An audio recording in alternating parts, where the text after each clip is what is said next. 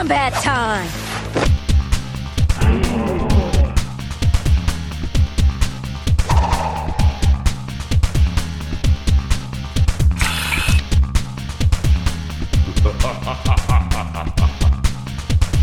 Combat time! Hello, welcome to another episode of Combat Time. I am one of your hosts, Yasin, and I'm joined by Josh Hello. And Jay. Hello, hello. How's it going, y'all? Ah, pretty good. Another Sunday afternoon. It's hot. It's, like hot as really, balls. really hot. It really yes, is. it's it's um and not hot in a good way. This is late July at the time that we're recording this, which is just probably one of the worst times to live in Georgia. I, you know, the I, South, I am a dedicated Shirai Ryu ninja, and like even me, I'm like, it's not even cracked ninety yet. It's just the humidity. It's like walking my dog You know what? or just sitting out. It's like, mm, I don't know. Yeah, and I and I turned off my air conditioner for the podcast. I'm thinking about maybe just turning it back on and dealing with that later, honestly, because I turned on I- like I turned it off like 20 minutes ago, and it's already warm in here. Right? I think um I, I- Just take off. Just take off your clothes. You know what? I mean, hey. here. Was that- I think that- I, think the only reason why I chose Sub Zero as my first character in Mortal Kombat, not because he was blue, but I think secretly in my head I'm like, hey, he makes things cold. I like cold. Jay, I just want to say that uh, in the time that I spent at your place, there was one moment where I did see my breath. Motherfucker keeps it that cold. I literally saw my breath and I'm like, whoa. You damn right I do, because cold is life, Josh. Warmth is for like it's literally like- opposite. like- cold is when you freeze and die. I mean, you can have a heat stroke and die, too. yeah. Actually, that's no. good point. Speaking of that, I'm gonna turn on my AC. You guys vamp. Okay, yeah, go for it, dude. You Mm-hmm. know, we won't fault it. Yeah. But Josh, no. Um cold all day, all night. I'd rather be cold than hot because I can bundle up. I mean, if it's eh, if we if we get scorpion levels of hot here, then I'm just gonna melt and go to hell or something. If it but gets at least hot, like you can always get naked and turn on a, a misting fan and just spray your body with water. That's not no, no, Or no. just live in a swimming pool. Just like stay in a pool No. the whole time. No, no. The swimming pool gets hot. Water can get water can boil. God, that's a good It point. gets everywhere too. and it gets everywhere. Yeah. and yeah, kids everywhere. All right, so we're not it's talking about the weather bad. today. We're literally not going to talk about the weather. On a No, we're not talking about the weather. So today, what we're going to talk about are the characters of Mortal Kombat. I mean, as far as fighting game go, fighting games go, I think I think most people would agree that Mortal Kombat is some of the most iconic characters in the fighting game genre. Um, Which is ironic because it comes from a place of just having kind of generic feeling characters. Yeah, exactly. But maybe there's Um, something which- special about them, which we'll discover. Yeah. So what we're gonna do today is we're gonna basically just go through our thoughts of you know the characters throughout the franchise. We're not gonna go through every character, but we're just gonna talk about um, you know what characters kind of stand out to us, what we find special about them, how some of these characters evolved, how some of the types of characters that are introduced evolve throughout the games, and then you know just gonna kind of spitball and you know try and come up with what kind of characters we'd want to see in Mortal Kombat 12 whenever that comes out. Uh, And yeah, whenever that comes out. And analyzing that, like what makes a Mortal Kombat character like good, Right. memorable, and who's risen to the top.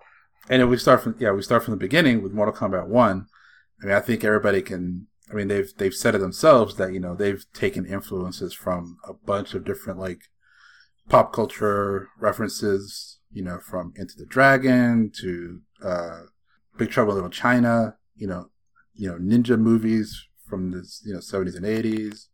Bruce Br- Yeah, like Bruce Lee. Obviously, so I mean, it was the original game, and even even probably the second game as well. I mean, there was a lot of just Asian stereotypes in the game. Like there's Asian stereotypes. There's ninjas. There's I mean, a lot of ninjas throughout this. so many Yeah. ninjas. Um, but there's, I mean, there, there's, there was a small core of characters, but those characters have stayed in the franchise throughout like for the past what thirty years now, twenty nine years now. God, something like that. Yeah, And part of that probably has to do with just maybe the first impressions of the kids that played them. Uh, I think a lot is owed to John Tobias's uh, development of you know the archetypes to make them not just a blank slate, and you know maybe every kid just is like has a great memory of throwing a freeze ball and freezing somebody or nut punching them that you know we can't go a single game without having Sub Zero and Johnny Cage, with a few exceptions. You know, right, exactly. Um, so I guess we can start by you know talking about uh this era. I guess this era of games. Do you want to talk about this era in general, like MK one through? I guess one and I guess one and two are a bit different than the characters in MK three, right?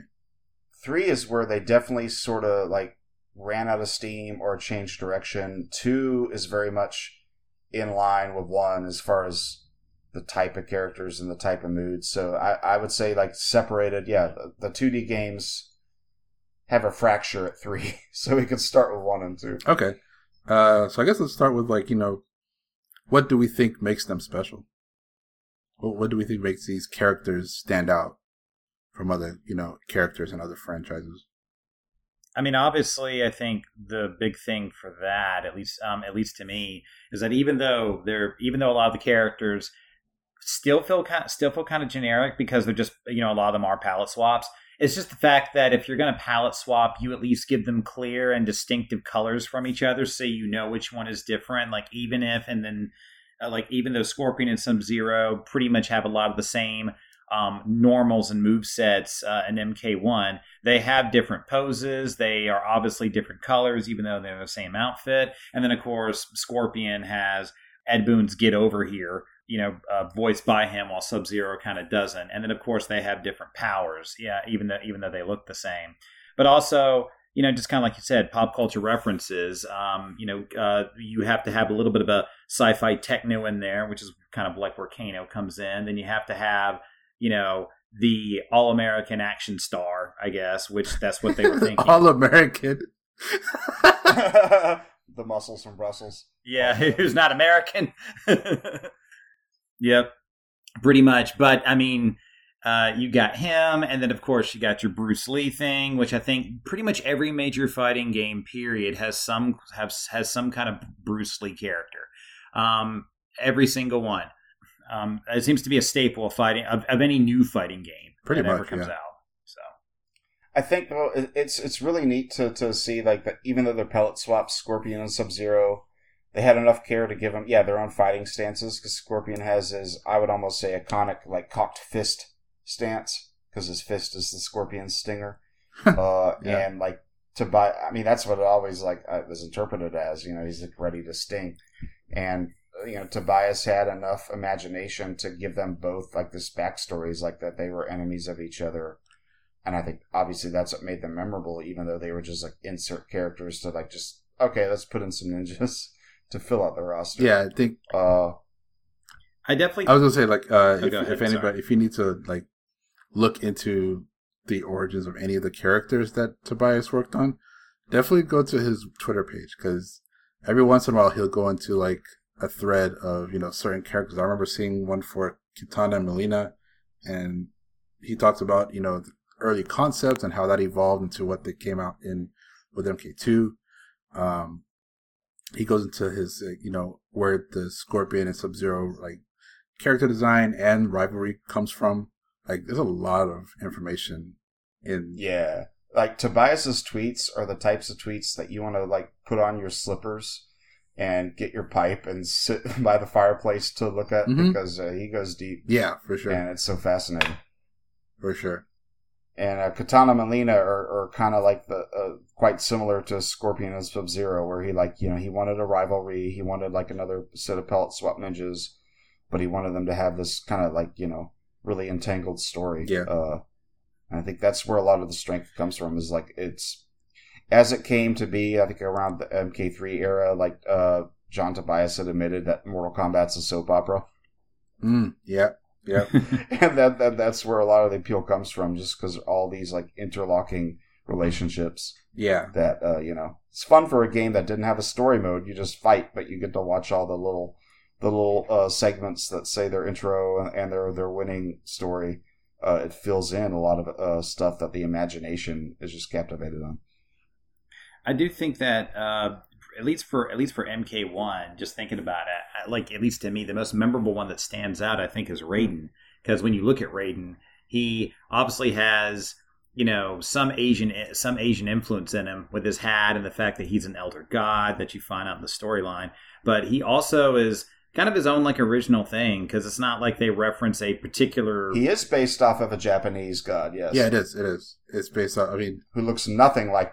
it doesn't like him, Yeah. but the name is. Oh, oh, okay. Yeah. But I mean, the character the, the character design is pretty much lifted from like Big Trouble in Little China, though, right? Uh, yeah. Yeah, I, like that. That's always what I thought. I mean, no, that's exactly what it is. Yeah, and just the stereotypical, you know, the the rice field hat and all that. Uh, but I think they wanted to make him a more animalistic, like more close to the Japanese god, but they just figured, nah, we can't do that, and they just kind of, you know, fitted him with stereotypical Asian looking attire. which I mean, if you look at, I mean, if you you know look at the early, especially the early games, if you look at those, I mean, you can definitely criticize it for leading into stereotypes like that. The early game is almost cringe levels of Asian stereotype. When the first the first stage, if you play the arcade version, like opens up with a, a very ear shattering gong. Yeah, all the music is very uh, you know faux East Asian type of music. It's Yeah. it's yeah. it was yeah like different. like era. we said in a previous episode, it's two white dudes that made a game about a bunch of movies they saw.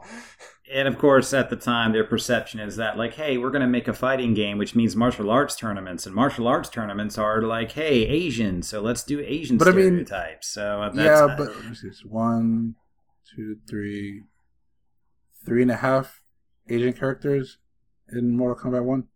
Yeah, I was gonna bring up like like uh, Scorpion Sub Zero, obviously stereotypes. Uh, Liu Kang, duh. Uh, Raiden is the Shang Tsung, Raiden is kind of the oh yeah I forgot about Shang Tsung. Yeah, holy crap. I mean uh, Shang Tsung Fu Manchu. Raiden is a stereotype, and I dare say he's not actually that iconic until like he developed as like the father figure and all that. I think everyone just remembered him because he says the chili chili mama. I feel like he, Oh. which also I mean that's another another whole other discussion about how all the all the like phrases that they just made up.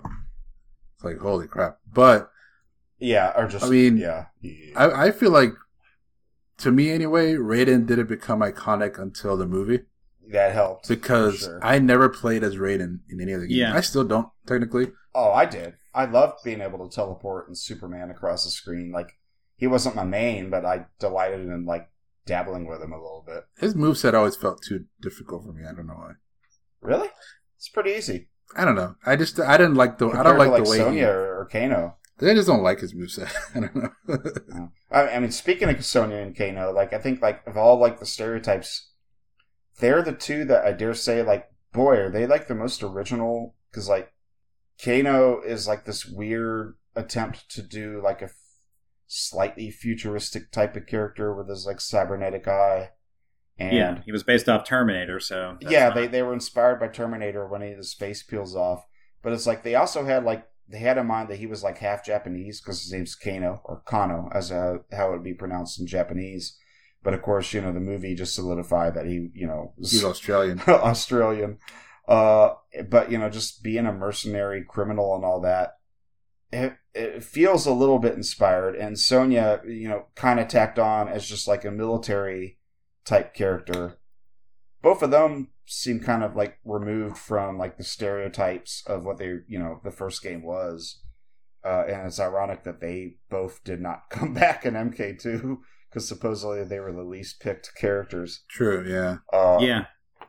Which is funny because like they were least pick characters supposedly by like the the character audits that were programmed into the arcade machines but apparently they had such a following that fans are clamoring for them to come back and they get their grand return in mk3 with like these spritzy new redesigns Yeah.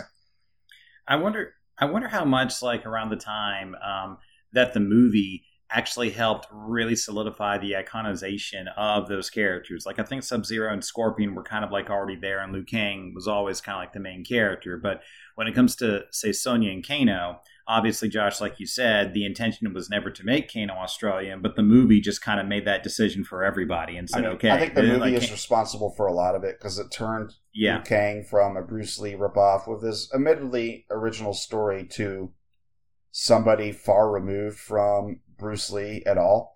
Uh, you know, where they, they just brought in Robin Shou and he was his own thing. Same thing with Shang Tsung. But the the games kind of just went back to that though, right? what do you mean? Like after the movie? Yeah. Was like two came out about at the same time that the movie came out, like uh, shortly before the movie came out, and then three. I mean, yeah, I guess the games keep going on with their own identity until like the you know the Nether Realm games where like they started giving they were able to give them more character and they like retcon stuff to match the movie. Yeah. But uh, but I mean, I it, it goes back to what I said about Lawrence Kasanoff claiming that like Mortal Kombat's popularity was largely in part due to him. Uh, I think there's partial truth in that because the movie just like took these characters who are kind of stereotypical slates and just fleshed them out. Even Scorpion and Sub Zero, who are just like walk, you know, cannon fodder, gave them more attitude and more character and just made them memorable in everyone's minds. I definitely think though that like what really kind of sold it for Kano for me, where I thought he was kind of cool, um, is that like one, he was uh, he was like he was obviously a bad guy, and I st- and I still think that this is a trope today. If you are a person that has one eye for whatever reason from some tragedy or whatever, You're see this a lot. Like guy. yeah, you're automatically a bad guy because of course like people with eye patches must are kind of like stereotypically villains in a lot of Nick ways, Fury? and Kano happened Yeah, Nick Uh, Fury. he's he's he's an exception to the rule, but also if you not to go on too much of a tangent, but if you read the comics about Nick Fury, Nick Fury is not what you would call a full on good guy. Okay. He's kind of like he, He's, he's he- rough. he- he's had a bad life. yeah, he you does he, he's he's done some shady stuff to maintain that. I'll put it that way. He's no Captain America. Um but like at least at least with Kano, I thought it was a really cool idea that they kind of uh, made a story about him being part of like some underground gang and he was still from Earthrealm, but he's a bad guy from Earthrealm, which I always thought and technically yeah, I guess he was the first bad guy from Earthrealm, unless you count Sub Zero, which at the time kind. yeah, but I, I, I didn't know that Sub Zero at the time was from Earthrealm because what Earthrealm can throw ice? Like Well, I I didn't. mean, I, Yeah, I mean, It wasn't- well, sub Scorpions from Earthrealm too. They're all from Earthrealm. Uh, Liu Kang's from Earthrealm, and he throws fire. Everyone has a power. Sonya throws rings. Uh, Yeah, true. Yeah, it's like, it, yeah, it's true. it wasn't like you know Earthrealm characters don't have powers. Like they do. So I, I always we're, assumed we're I not always talking about only movie 2021 logic. because like for me, I like I said, I didn't really pay attention to the lore, so I always thought everybody was a human except for Raiden and like into like you know Baraka or whatever. Right. Yeah. Obviously. Which is it's funny to to know. Uh, I mean, I'll mention this when we get to do our episode of MK2. But like the initial idea of like the Outworlders was they're all they were all going to be like Baraka. Oh, like Baraka was just like the default for like what Outworlders were with like you know teeth. That's why Mileena has the teeth too. right. Uh, but they decided to scrap that. I, yeah, I yeah, I admit when I first saw Mileena with the teeth, I thought that like Mileena was just the female version of Baraka's species, but she was just dressing up like Kitana for some reason. Well, I mean, they kind of hinted at that, like you know, once they introduced like you know her, you know, ending thing and all that. But like the idea is, you know, she's a clone of Kitana, and like the the later games would expand that you know she had some Tarkatan uh DNA Yeah. combined of Edenian DNA, and that's why she yeah. Do you do you know do you happen to know Josh when they officially gave Baraka's species the name the Tarkatans? I think it was around. Boy, don't fully quote me, but it was either around the, the PS2 era games or it might have been the Netherworld games, NetherRealm games. Yeah, it wasn't until then. It, it might have been the, the, the PS2 era games, but like you know, before that, it was just Yeah, but I, I think like also what kind of helps with um, you know uh, making these characters just sort of unique, and then they kind of stand this test of time a little bit is just uh, uh, the type of lore that kind of goes into them and how their character designs and how they look and how they play kind of show that. Like, obviously, even though, yeah, this is kind of stereotyping, Liu Kang doing the whoa, you know, just kind of like very, very Bruce Lee kind of thing. You kind of know a lot about Liu Kang, not just from looking at him, but how he sounds and the type of moves he does. And Johnny Cage, um, a little bit of the same thing, though less so, in my opinion. Raiden, you can kind of make up your own story about him if you didn't read anything about him just by looking at him. And, you know, Kano, you think like, oh, is he a futuristic sci-fi dude? But then they add this layer to him that, oh, he's actually like the leader of this like uh, international uh, Black Ops gang called the Black Dragons, um, which Well, I mean, it's just by the characteristics. Like Kano, when he wins, is like yeah, Yeah. like this very gruff voice. So you could tell he's he's Yeah. a rough and tumble dude. Raiden, you could tell he obviously he's some sort of. it's actually it, it's it's it's actually kind of cool when you break it down though when you think about those little subtleties that really make a character stand out from the rest and they contrast well it's not just color palettes and character design obviously but in some ways you can make characters that look alike in a lot of ways but because of their different move sets and their sounds and their little hints of, of who they are that they ex, that they sh- that they express in their gameplay um, really just kind of make them stand out. Like, of course, uh, like Mileena, you find out is a little bit more than just a palette swap of Kitana, even though for you know graphical reasons and budget reasons it probably works well. But they do little things to kind of show that no, she's very much different from her in a lot of ways. So stuff like that, I think, kind of pushes that to a level to where like, okay, these are actually different characters. So Yeah, it kind of leads into what I wanted to ask. Is like looking at it superficially is like these characters are the most generic, generic, mist, superficial characters. Like if you look at any fighting game, you immediately see like, oh, okay, you got your you know Shaolin dude, you got your ninja dude, you got your whatever you know wrestling dude. Like look at Virtua Fighter. I mean, I'm sure there are a lot of people that love Virtua Fighter, but I see like what's his name, Cage. He's like the the stereotypical ninja for that. Uh, it's just like if you look at Mortal Kombat, it looks like painfully like okay, these are just blank slate characters, but I- they've kind of persevered. I feel like and why is that? I don't know because that's the thing. Like, I wasn't aware of Mortal Kombat as far as like playing the games until two, so I'm biased in the, in thinking that MK2 is what made those characters more iconic because by the time you get to two, I feel like a lot of the character designs are a bit more fleshed out and more and more, I guess, distinctive. Because I feel like Mhm. it- well, they definitely improved on the ninjas because, like in MK1, they were really baggy looking, and in MK2, they kind of made them a little more form fitting in their costume, which kind of matched the movie that would come out later on, and it kind of. but they also had different masks, right? Or was it still the well, same? I think that's only in the character select portraits. I think like uh, in the actual sprites, they all look the same except they're swapped. But like in the portraits, like you know, the patterns on their masks are different, and of course, Scorpion has white eyes, and they all just yeah got a little more character given to them. Also, I guess fun fact that I didn't realize, and Josh, correct me if I'm wrong, um, but I don't think Mortal Kombat has a wrestling character that is specialized in just in wrestling. I don't think they do. Well, I mean, maybe in the PS2 eras there might be a character because uh, we're all not well versed in those. Because, like, when I think about all, like, I guess, Jax could almost be said to be Yeah. because he has a lot of grappling. yeah, he does have main. Yeah, he he's close, but of course, we later found out he's not. He's part of the Special Forces unit. He's not a wrestler, even though he has the build. Well, I mean, when you're in the military, you learn a lot of fucking yeah, grappling moves and stuff like that for combat. But I only say that just mainly just because when I think of you know mainline fighting games that still persist even to this day, pretty much all of them have not only just a wrestler, but who clearly is very much a wrestler because they're in the wrestling outfit. like King. Um, King, um, Zangief. Uh, there's also uh, uh, hell, um, uh, Tekken actually. Tekken, I think, actually has a few of them. But in Street Fighter, outside of Zangief, you have Rainbow Mika. Um, don't know who she's the fuck one that is.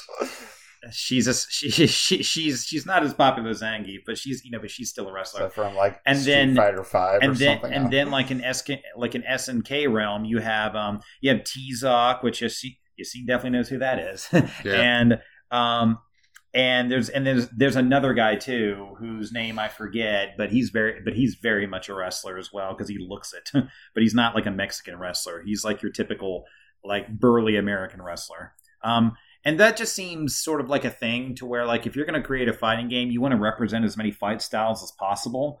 um, in a like in a Mm. cool way. And yeah, like wrestling would be part of that because that is a fighting style. And Mortal Kombat try I think like is doing a bit better with this. But one thing I respect about Mortal Kombat is that because they deal with different realms, they can kind of I guess you could say mix and match and make stuff up to a point to where it's not really it's not really this fighting style, but it has these influences in it, or it may have nothing to do with a fight style at all. It's just, hey, let's just make up these cool move sets for these characters and just say that they're from this realm. And it just kind of like blends itself into this tapestry of different stuff that I think can make characters more unique. It kind of, in a way, keeps Mortal Kombat's doors open to more creative ideas um, in terms of just the type of characters that they want to have versus, say, something like Street Fighter or Tekken, where everything has to be more grounded in a human reality setting ish. That's what Street Fighter is. Um, I think they were probably less concerned of like fight styles and stuff like that in the early games because the early games are just like you know, yeah, uh, martial arts uh, movie stereotypes, and I think it's less important the type of fighting style they use than it is this type of story they created for them. I think it was Uh, and like the f- more the character traits because, like, if you, if you think about it, Scorpion and Sub Zero are the least ninja-like ninjas. They really kind of are. yeah. how can you be a ninja when you're wearing a bright fuchsia color? That's what I'm saying. Like, they wear bright colors. Uh, they don't really fight like ninjas. Like, I mean, Scorpion has his spear thing, but it's like I don't know. It's it's weird that they're ninjas, but not ninjas. Well, I mean, there there's a funny line in MK Mythology Sub Zero where Sub Zero is called a ninja, and he's like, "No, I'm not a ninja. I'm Lin Kuei." Yeah, yeah. So they're not ninjas; they're derived from ninjas. They're assassins, but Which uh, means every, But but uh, it's like I mean, martial arts do come into play later in the PS2 era games where you actually did have P- like martial arts styles to choose from, mhm. and I think that added more to the characterization. But before that, I think yeah, it was more about the lore and you know s- story of of them all. Uh, I'm rattling off here, but yeah, Scorpion What- Sub Zero. Scorpion is supposedly a ninja, but like yeah, so what ninja dresses in bright yellow? well, one um, like one thing else. Go ahead. Oh, oh, go ahead, Yassine. Sorry. Oh, sorry. No, I was just I was just gonna say that uh, one thing that I think makes the co- the characters of like the first few games, especially the first two games, iconic is that the limitations they had. Because like Mm. not only technology, because like I mean technology wise, they couldn't do too much with it, but at the same time, it's like they are they are filming and like recording actual people, so it was limited to what kind of costumes they could make on set. hmm So they had to make things as distinctive as possible, but also make it readable when it's digitized for arcades and stuff. So it's it is interesting to think of it in that sense. How with the limited limitations they had, they still were able to make rather iconic characters, and also to make characters like freaking Goro, who you know they did Right. with they did it with uh, stop motion puppetry. Yeah. Like Uh, the the limitation too of the 2D was also a consideration for like Kano because before 3D games were a thing, like every time Kano switches stances, his metal face is always going to be facing the camera because that's just how it is. They didn't have yeah, yeah, you know resources to you know consider that oh his his his clean side might be facing this, which is why when uh, Jax gained his metal arms in three. Uh, it was originally going to be uh, the original sketches was he was just going to have one metal arm, yeah, and uh, like Tobias or Boon was like, "Well, what happens when he turns around?" Because like you know the the, the the the the sprite just you know flips, and they're like, "Oh well, we'll we'll just make them both metal, yeah, and that will solve it." And that whether that that was like in you know in consideration for other characters like Shang Tsung in three who had long flipping hair, and like things like that were like things they tried to limit because of the limitations of doing the 2D sprites Mhm. which are you know now it's a moot point with the 3D models. But Yeah. Uh, I guess it, it forced them to be simplified. I guess you could say, and yeah, because we can all say like as far as like costume designs in the newer games, they definitely got a little bit over designed. Like one thing, uh, one thing I definitely like about what Mortal Kombat does, and I think pretty much every fighting game does this, just because it just makes sense. If you start out with a palette of characters, and you know that that's going to be your quote unquote your cast, if you if your game is popular enough to where you do a sequel, you always want to have those characters, or at least some of them, come back because one, you've already done some pre-establishment for them. You know what their move sets are. You know what they're like, and people are going to be familiar with them, so they're going to gravitate to them in the next game because they played them in the previous one. Then you introduce those new characters, and you just kind of flow into more and more and more. But I think what makes Mortal Kombat unique, and um, also, and I'll, I'll use two characters as an example of this uh, is that how each character from game to game to game uh, that they keep bringing back evolves, not just in their look, but also their play style. I mean, an example of this uh, that I think are the two best ones uh, is Shang Tsung and Reptile of all of all people because reptile he's not even playable in the first game but his presence is very much you know a known thing and sort of like a, a big huge almost trophy to attain if you manage to not only get to him but you manage to beat him uh, and then he goes, and then in Mortal Kombat 2, he gets his own move set, and you actually learn more about him um, as a, like as an actual character. Like he's got his own move set that is just unique to him. He's got his own story, and then as each game progresses, he becomes more and more and more. I guess you could say like reptilian, which there actually is lore reptilian. into that as to why. And then with Shang Tsung, he becomes, you know, this Fu Manchu floaty dude in one that is very hard to beat. And then in two, he gets aged down. And then in three, they completely change up his pose and his look. He looks like the crow yeah. in three. Yeah, and I actually thought that was neat because one thing that is synonymous with Shang Tsung in terms of animals is a snake, and he has a very almost snake-like fighting style or pose in three, which I thought was neat. Like I, that that was my first thought. Like even as a kid, I'm looking at Shang Tsung in Mortal Kombat 3 and thinking, wow, this dude is like a snake. like the way his pose is and the way he's bending his head down and his long hair. I'm just like, oh wow, that's kind of cool. And I like the fact that they put that work into the evolution of those characters to make them stand out. Like and they did it they, and they didn't do it with others, unfortunately. Like Johnny Cage wasn't that much different between one and two, even though he gained like a new move. But design wise, nothing much was different. Um, Sonya Blade was, but she basically had a look change, but her move set um, really wasn't all that different. She was still wearing like the mostly white and green and didn't really change her outfit too much. Her costume got a lot cooler on yeah. Though, compared to yeah, to it was it was an improvement. And then of course Jax went from no, no metal arms in two to metal arms in three. So they do like these little things, but I definitely I definitely find at least from a character development perspective, how these characters grow. I think Reptile and Shang Tsung, if you're talking about one, two, and three, I think they had the most growth in terms of just look, design, and moveset. I have my own criticisms about how Reptile has evolved from uh, call it Swap Ninja into like full on Jurassic Park extra with a ninja suit on. um, but uh, I, I will ask, like you know, moving into like you know from where they started in MK1 to like their first sequel and having to introduce new characters, uh, how do we feel like they succeeded or not in introducing new characters that were originally unique in MK2? Uh, and also asking for our favorite characters, we all know who they are for us three. Uh, what does make them special and memorable to us? Hmm.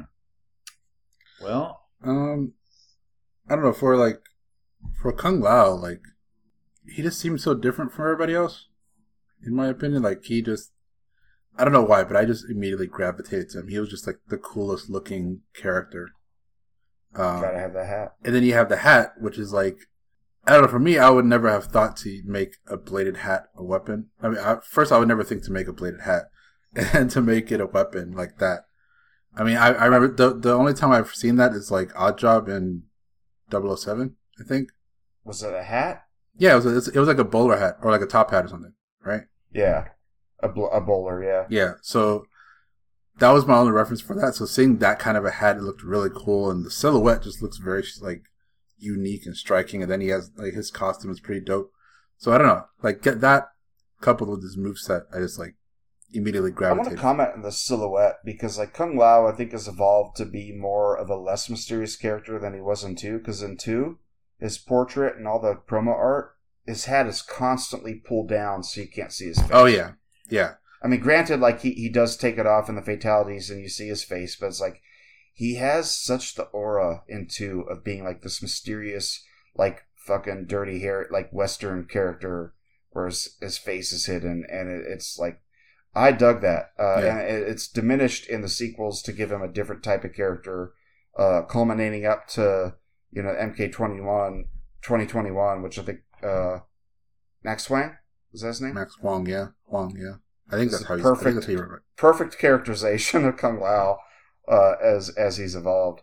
But like at the outset, yeah, he's so mysterious. Uh, and I just want to like make a small side, like that the the blade hat weapon Mhm. was such a unique type of thing to the point where like me and my friend uh, hanging out at the hunting camp that I mentioned in a previous episode would make up an idea that Freddy Krueger has the same type of weapon and would, sort of like terrify ourselves at the possibility that Freddy could be lurking around the corner and could throw his hat and just kill us. Yeah. Which actually, to get uh, to give like Kung Lao even more credit here for a minute, um, when I think of like the original Mortal Kombat characters and all the characters they've introduced since then, if you put it in a lens of like you have the original cast and then you have new characters starting from MK2 forward all the way up till now, besides the original characters, I would say Kung Lao is without a doubt the number one best uh, new original character that they've ever created for Mortal Kombat because he's just like he he's he may as well be a staple character and he's pretty much been one for a while but he definitely got his opening in Mortal Kombat 2 and I think that says something a lot about the endurance of a character when you know some some new characters actually sort of are like a revolving door they're in games and they're not in games but Kung Lao is ever since MK2 um, as far as I'm aware is routinely in every single game ever since so I think that's I think that's Yeah, he's in. Go ahead He's in every game except for MK versus DC. Oh, he's not that? No, he's not in that one. Also, Deadly Alliance. I think he's only a, like a. Oh no, he's totally in Deadly Alliance. Is he? Oh yeah, he's one of the main selectable. Oh, okay. But they, they give him a little different shtick. Uh, he has long because everyone's aged up in Deadly Alliance. He has long gray hair, and his default stance is his hat is uh, propped off his head and hanging at his back, so he's not wearing his hat. But Oh, I'm looking at it now. Wow, that's Yeah, because yeah, like like we've said before, like the PS2 era games are a blind spot. So I'm mostly familiar with Deadly Alliance at least because, like I said in episode one, that you know I bought and kind of got soaked into that. I almost played it for this episode because I wanted to like I refamiliarize. had Uh, no myself with, idea like, you looked like this. Like his Yeah, alternate looks costume looks different. exact like what you expect Kung Lao to look like. Like MK Deadly Alliance is exactly what MKX was, where they wanted to like jump forward and see how these characters aged. Mm, yeah. Because like Sub Zero looks bad fucking ass in Deadly Alliance because his scars turned blue, and like he's wearing a cross. He's basically wearing his MK3 uniform, but he's got a dragon medallion, and he's just like gray haired, and his scar is like you know decolorized. He just looks badass. I. Mm, but but also uh, but also josh uh, like just to kind of i guess give my take on it just to go back to one of your original questions about like what makes uh, our favorite characters i guess special is that at least for johnny you know johnny is sort of different because johnny um, is a bit like a, a very very simple character ba- really compared to everybody else in the entire mortal kombat cast I mean, he literally is Jean Yeah, Claude Van Damme. but the, i think like over time the uh, blood um, sport. over time, I actually think that that uh, like draws me to him almost more because there's not really much to him uh, from I guess like a character design. He really is just almost average Joe compared to everybody else. Other, uh, but in many ways, he's very much not average Joe. But he looks it, um, and I think I just gravitate just more to that because, like, hey, you know, if I'm going to do anything these characters can do, the probably the closest that would be would be Johnny Cage. I can do a split and nut punch someone. Sure, that's totally possible. I can, you know, I can in theory um, do a shadow kick. I mean, I may have to grease up the floor a lot in practice, but I can do a shadow kick. um, you know, but you know, so in some ways, I kind of feel like I can relate to him more. But for me, really, I mean, what drew me to him is just a very unique move set. Like I'd never seen a a move where you do a split and then you nut punch someone. And my little kid brain could not even conceive that that was ever a possibility until I saw it. And once I saw it, I was like, oh my God, that is amazing. That that's like an amazing freaking thing that someone can do. And it's actually possible to do. um, so that and that kind of sold me on him, but also just his personality. I mean, he's he's very much sort of like the comic relief, like, you know, goofball of Mortal Kombat, and those are typically always the most fun. I love Dan and Street Fighter for that reason because he he is a joke character. um, I don't even know who the fuck Dan, Dan is. okay. there's nothing much to Dan. Basically, take Ryu, make him pink, and make him a goofball, and that's Dan. Did he come in three or He four? can't. I know he was in the um he was in the Alpha series. Uh, Street Fighter Alpha Two is I think is when he was Oh, introduced, okay. and and Oh, Dan okay. Wow, I played and Dan's a staple of Street Fighter now. You'll you'll find him in most games nowadays, but he will always be a joke character. He's never he's never ever ever like a top tier character on purpose because he's always been a joke character.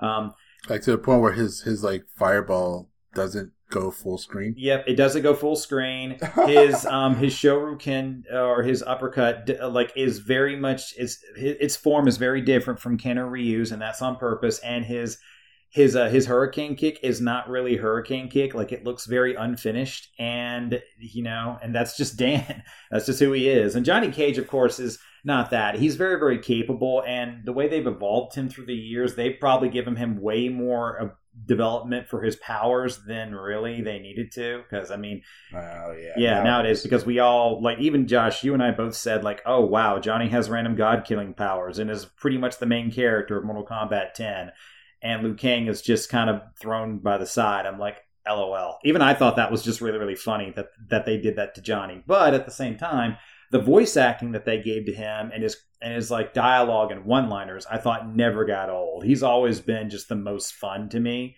because of that and just his arrogance and the way he that even though he's an arrogant guy, you actually see him develop, especially as a character in MK 9, 10, and 11, which you know we all kind of admit is actually kind of cool to watch.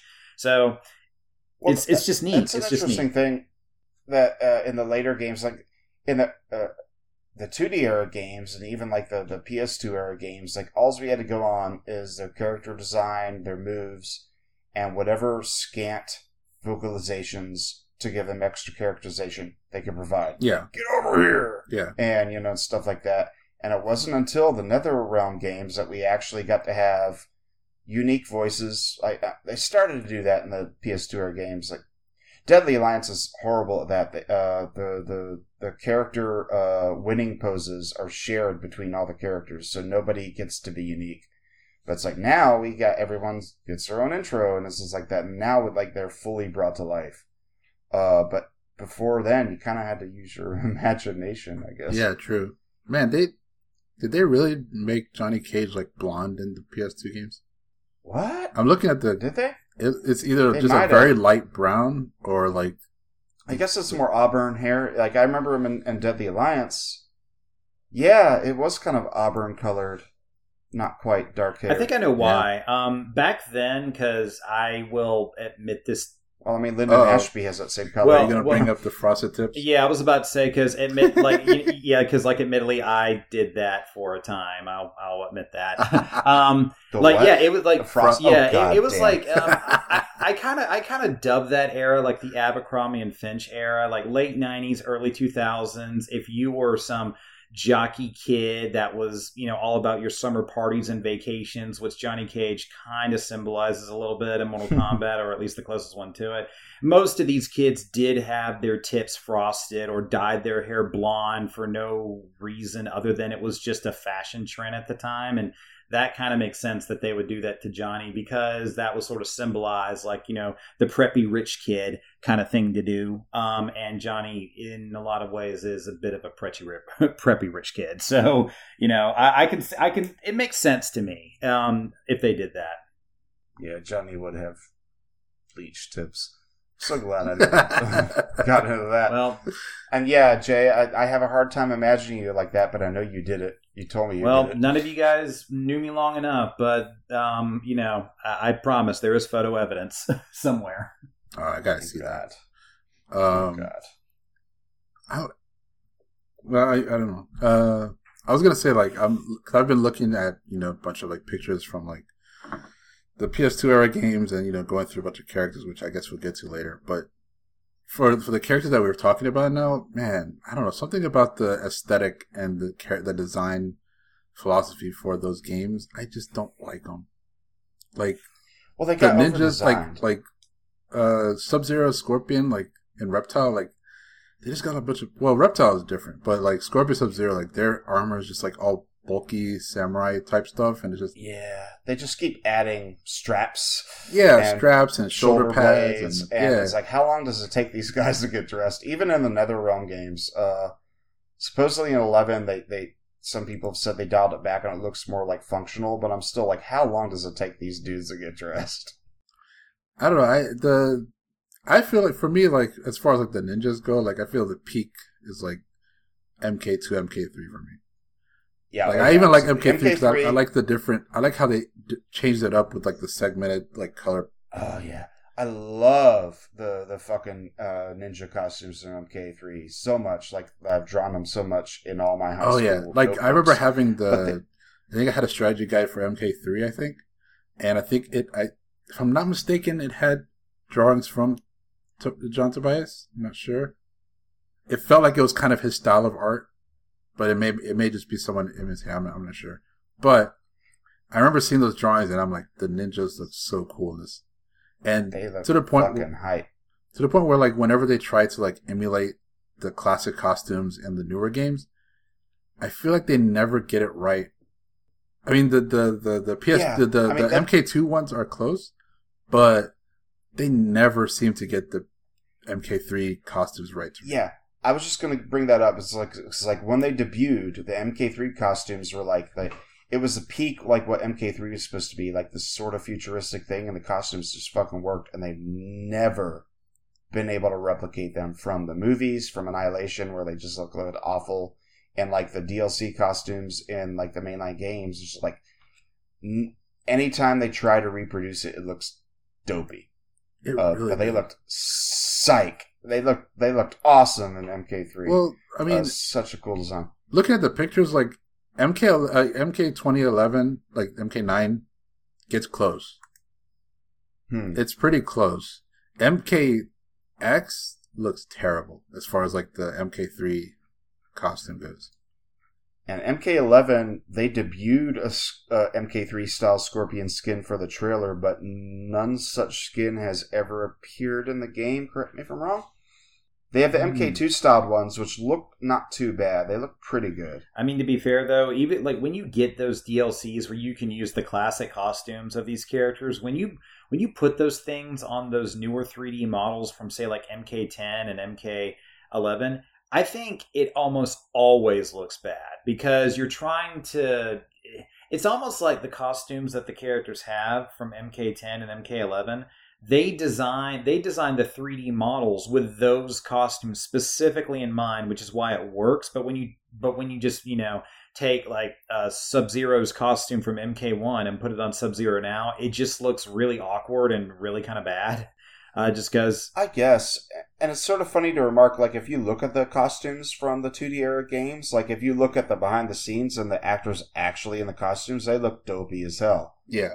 But somehow translated into the digitized image, and perhaps there's a little bit of photo manipulation going on, because I noticed playing MK2 lately, uh, to prepare for our next episode, uh, small peek behind the curtains, we'll be Mm. reviewing MK2 soon. Mm. Um, is that like uh, Kitana and Mileena? Something looks like digitally altered by them, like their hair, except for in certain frames, looks kind of smoothed over. Uh, I don't want to say, but it looks like they did something to their boobs to make them either look more voluptuous or like something looks altered about them, like it's just like painted over. And I think that might be the case with a lot of characters, but I mean, ultimately they look badass. I mean, we can always talk. We could talk at length, which I probably think we should at some point about, you know, how Mortal Kombat like designs female characters. Yeah, that's a thing all in itself, uh, which I feel MK2 is pretty benign ish. Three, they got a little. It wasn't Three was until getting literally. three was getting to that that it was definitely at that point where it's like, well, they should probably put some more clothes on. yeah, yeah, yeah, and it wasn't until the, the only really serious. Well, okay, the, the we all have a blind spot with the 2D era games, but there were some pretty awful designs in there. Uh, but nine, I think, was the penul- the the fucking ultimate of like cringy designs.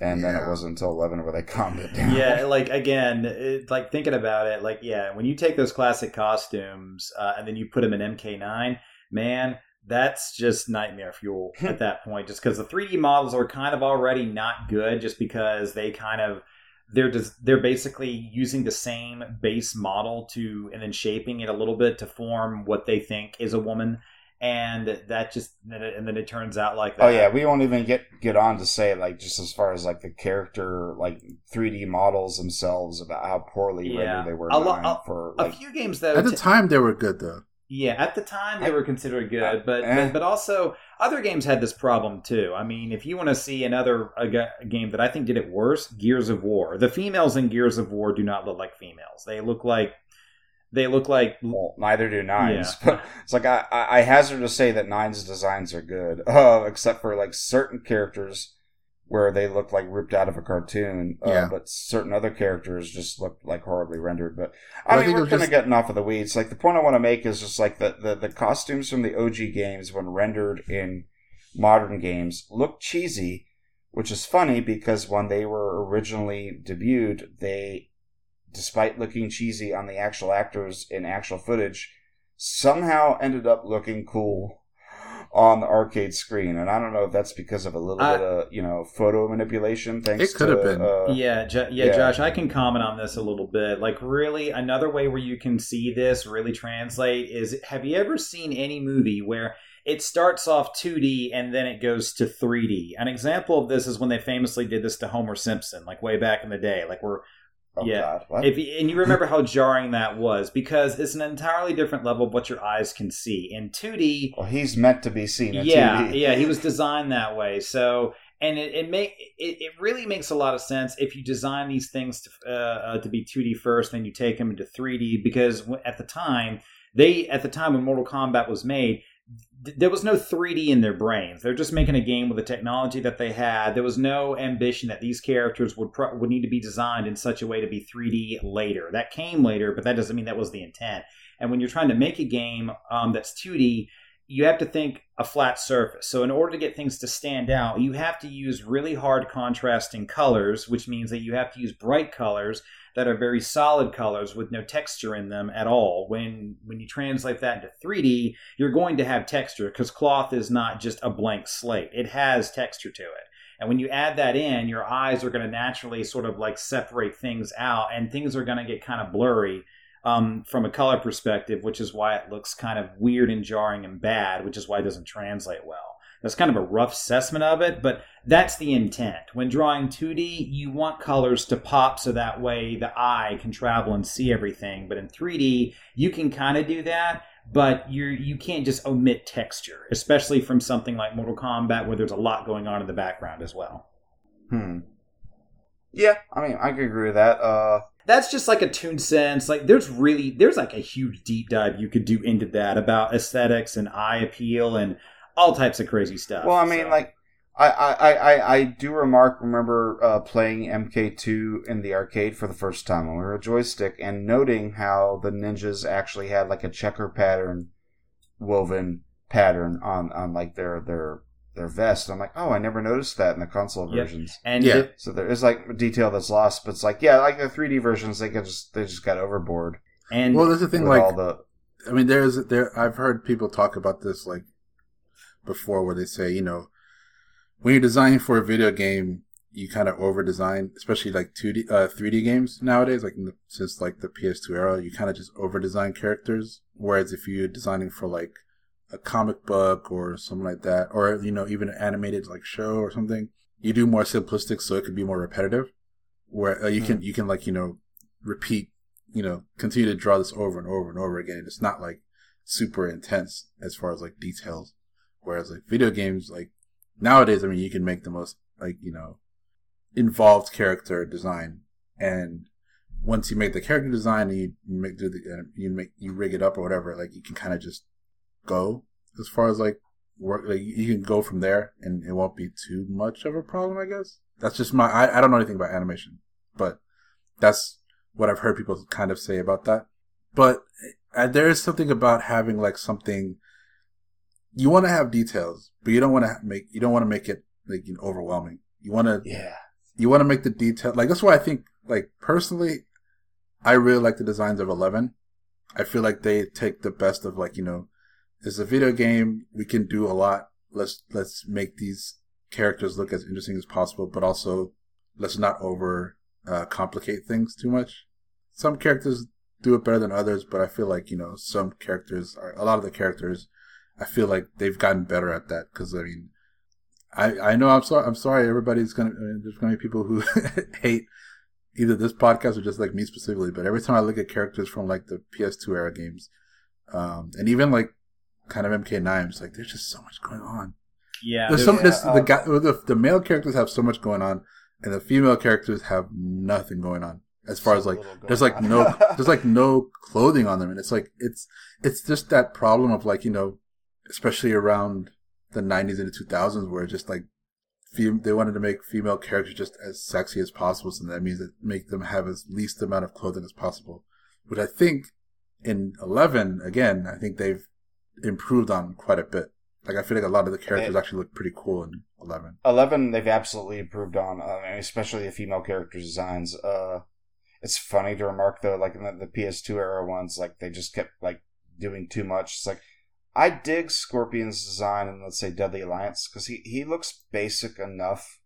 He's got some added detail, Yeah, but it was Sub Zero man that, uh, and by the time Armageddon came around, he had a total fucking shredder Teenage Mutant Ninja Turtles Yeah. design that actually has garnered such a fan like following that everyone loves it that it is an alternate costume essentially in 11 like Mm. there's multiple variations of like shredder sub zero I mean, and everyone loves it and i'm like no that's too if much. there's any I mean, character though, if there's any character that could be like, I, guess the term I'm looking for is a sh- like, and I guess correct me if I'm wrong, a shogun warrior, like a shogunate warrior. Uh, Scorpion would fit that bill. We're not talking ninja. We're talking like the full freaking samurai get up, like the full armor Well, I and everything. that's what he's become now yeah, but that, but that's, but you I know. think that's why that works, Josh, because it's one of those things where no one mentions it in their head, but because of Scorpion, his personality, and what lore they know, it just makes sense in their heads, which is why it's appealing. Well, I'm just saying, I hate Sub Zero's uh, Armageddon costume. honestly, me too. I because the thing is, like, I, I remember much. like every cause even though I didn't play those games, I had I saw them everywhere. Like I saw promotions and you know images like online everywhere, and it's always Sub Zero in that for that game. And I just remember being like, "This is not Sub Zero that I know," and because he was one of my favorite characters in the earlier games. So when he got like over designed, I was just like, I'm kind of, uh, I don't really vibe with it. But then in eleven, his his not eleven, sorry, in uh nine, his character was kind of you know brought Oh, back to basics a little bit, stripped down. Yeah. But then His he 11 moved so costume is a slowly though. weird to me. But then he moved so slowly that I didn't want to play him anyway. Yeah. Yeah. Um, I, I we because you know the ninja characters are so iconic. We've talked about them a lot. We should probably Yeah. move on to like talking about other characters throughout. Like, the, Yeah, how 'cause I about was getting ready to launch into how the ninjas were designed for like you know Rain and Ermac and all that, but we can get into that. yeah? We're less talking about design and more about like characters as a whole. Yeah, yeah, their yeah. Ability and their their their story and all that. Right, and I think three is where they just you know they doubled down on the color swaps because then we, I mean, they they Yeah. added the cyber ninjas. Yeah, they went from palette Uh, swap ninjas to palette swap robots.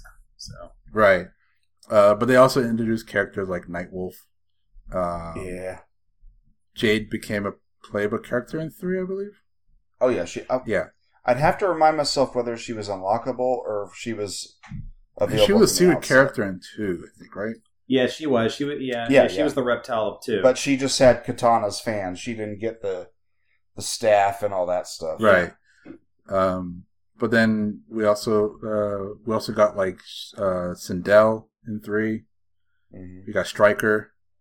Uh, we Kabal. got Kabal. Kabal. Which And I'll argue that none of these characters are really that like as iconic because like MK2, we get Kung Lao, who we talked about, Baraka, who I feel is really creative, Mileena and Kitana, which are like a, a female variant of the Sub Zero Scorpion uh, dynamic, and you know, and so forth. And like three Kintaro. is very. It, Kintaro is a whole nother story. Kintaro was originally designed to be a tiger-like character based on I believe, Japanese mythology that was going to be a playable character, and they realized that we don't have the resources to do this elaborate costume, so they ended up doing a stop motion model Yeah. And make another Shokan and just give him Tiger Stripes, Which- and he became Which, looking at him, I was actually kind of disappointed. I was I was impressed by three with like with Motaro. I'm like, oh, we got a cybernetic, you know, um, Centaur out here. Which I'm like, no, that's not like you know crazy sci-fi horror movie or anything like that. But at the same time, when I look at Kintaro, the only thing that pops in my head is that hey, this is the furry version of Goro because that's all he kind of is. I'll be honest. He's furry Goro. Yeah, That's he is furry what it Goro. But it's But I'll like, be honest with you, man. I liked his design more than Goro's. really?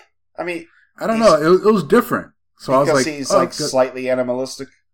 yeah, it was like it's different. I'm like, cool. That that looks a little bit cooler. I never liked him as a kid. I just thought he was like, oh, he's Goro light, I definitely think that and he you throws, he that spits fireballs. I definitely think you seen if Kintaro had come first and then Goro became second, then I would be like, wow, you guys were lazy in Mortal Kombat 2 if all we get is Goro. And then, it, like, if Kintaro come first. But when I think, like, Goro is the idea and then they evolved it into Kintaro, I'm like, okay, like, you guys got a little lazy. You're just like, hey, let's just give him Tiger Stripes and call it a day. But yeah, if they would have gone from Tiger Stripes and like this weird realm of whatever to Goro, I would be like, wow, you guys really just didn't try at all. You're just like, screw Well, it. Let's just do it. It's good that money. went the other way around and it was a proper evolution. But I do feel like, yeah, MK3 was an evolution into, okay, now we're at a loss and we're just going to spitball. And most of it, like to read, like I have like an old book, uh, the MK3 Ultimate Guide, uh, with some of the characters they developed for that, uh, and like thoughts from Ed Boon and John Tobias. It's, Mhm. it's basically just, once again, inspirations from like what they've consumed because Kabal is the Sand People from Star Wars combined with the Flash. That's Yeah. it. Okay. Like Which- like Yeah. Tobias said, he's like he's, I always loved the Flash. I want to do a character like that, and they just thought that they give him the aesthetic of the Sand People and give him the mysterious story of where like we don't know who he is. He's a nomad. He might have been disfigured by Shao Kahn's forces. And and to, like the cyber ninjas were said to be like inspired by Boba Fett. So they're just like, let's make like a character that has all these fucking gadgets in him, and he's cool. Probably a little predator in there too, with like the dread, the metal, the, the rubber dreads. I like I like the evolution of Kabal because you know, like you said, Josh. I remember reading that. Yeah, Kabal was meant to be like um, you know, the sand desert people, but he has flashlight powers. I was like, okay, that's cool. That's like a different realm of the world. And then like later on, you know, they decided, oh, Kabal, this guy, let's just make him a construction worker from New Jersey that works with Kano occasionally. And I'm just sitting here like, how does that work? Well, I mean, I think it might be revealed in the end of MK3 that he was a black dragon. Uh, Yeah, I th- I feel like at they the changed outset, that. you don't know who he is. Yeah, because like, I think it- it, was always like that. But at the beginning of the story, you don't know who he is. All I you kinda- know, he was is dis, he was disfigured by Shao Kahn's extermination squad. I kind of feel that that's a little bit of a missed opportunity though, because I like the idea of like basically a desert nomad uh, with a mask on for whatever reason that has flashlight powers. That's in my opinion, that's a missed opportunity for Mortal Kombat to actually have like a really good, I guess you could say like Arab character. I think that would have, I think that would have been a great opportunity for that, but they just chose not to do that. well, nomad in that sense. I mean, Arab character. We got uh, Ermac, Well, Middle Eastern. Middle Eastern, yeah, Yeah, and feels- Rain to feels an extent weird. too. He just like like Ermac just like whenever I see Ermac with the with like with the mummy thing, my first thought is like, okay, maybe you're maybe you're like Egyptian, but that kind of that's kind of stereotyping which Mortal Kombat does. So I guess that makes sense. But when I think of Ermac, I'm I'm just thinking like, oh, you're like you're a super zombie. You're like Jason, but in Mortal Kombat. So, yeah, I don't like that's how Ermac become. Um, it's funny how like these these stories that started to develop in three with like these ninja characters specifically, how they tried to expand them in the 3D games and give them their own design. And I'm not a fan of how like they branched off like Reptile, Ermac, and to an extent Rain. Like I kind of just rather them be normal ninjas. um, I'll be on. I'm, I'm kind of the same way because like, yeah, they're color swapped ninjas or whatever. I mean, you could still have some kind of uh callback to like in their in their design in their main designs to them being sort of have that ninja costume. Uh, some of them do. They have like some of the the kind of like pointed shoulder Yeah. things. Some of them, but yeah, I don't know. It's it's. I mean, you gotta you're gonna have to like they have to make variations. They gotta differentiate, have make them all have their own character ideas. They have the freedom, so it's like why not? Yeah. You know, why not give you know character designers you know the chance to go wild and kind of you know explore, which I I I applaud. It's just you know, it's for people who followed it from the beginning. It's like I guess it is an evolution, but I kind of want a bit of that, you know, core original design back in it. yeah. I guess they they may have done an eleven a bit. I'm not sure. I do A think bit.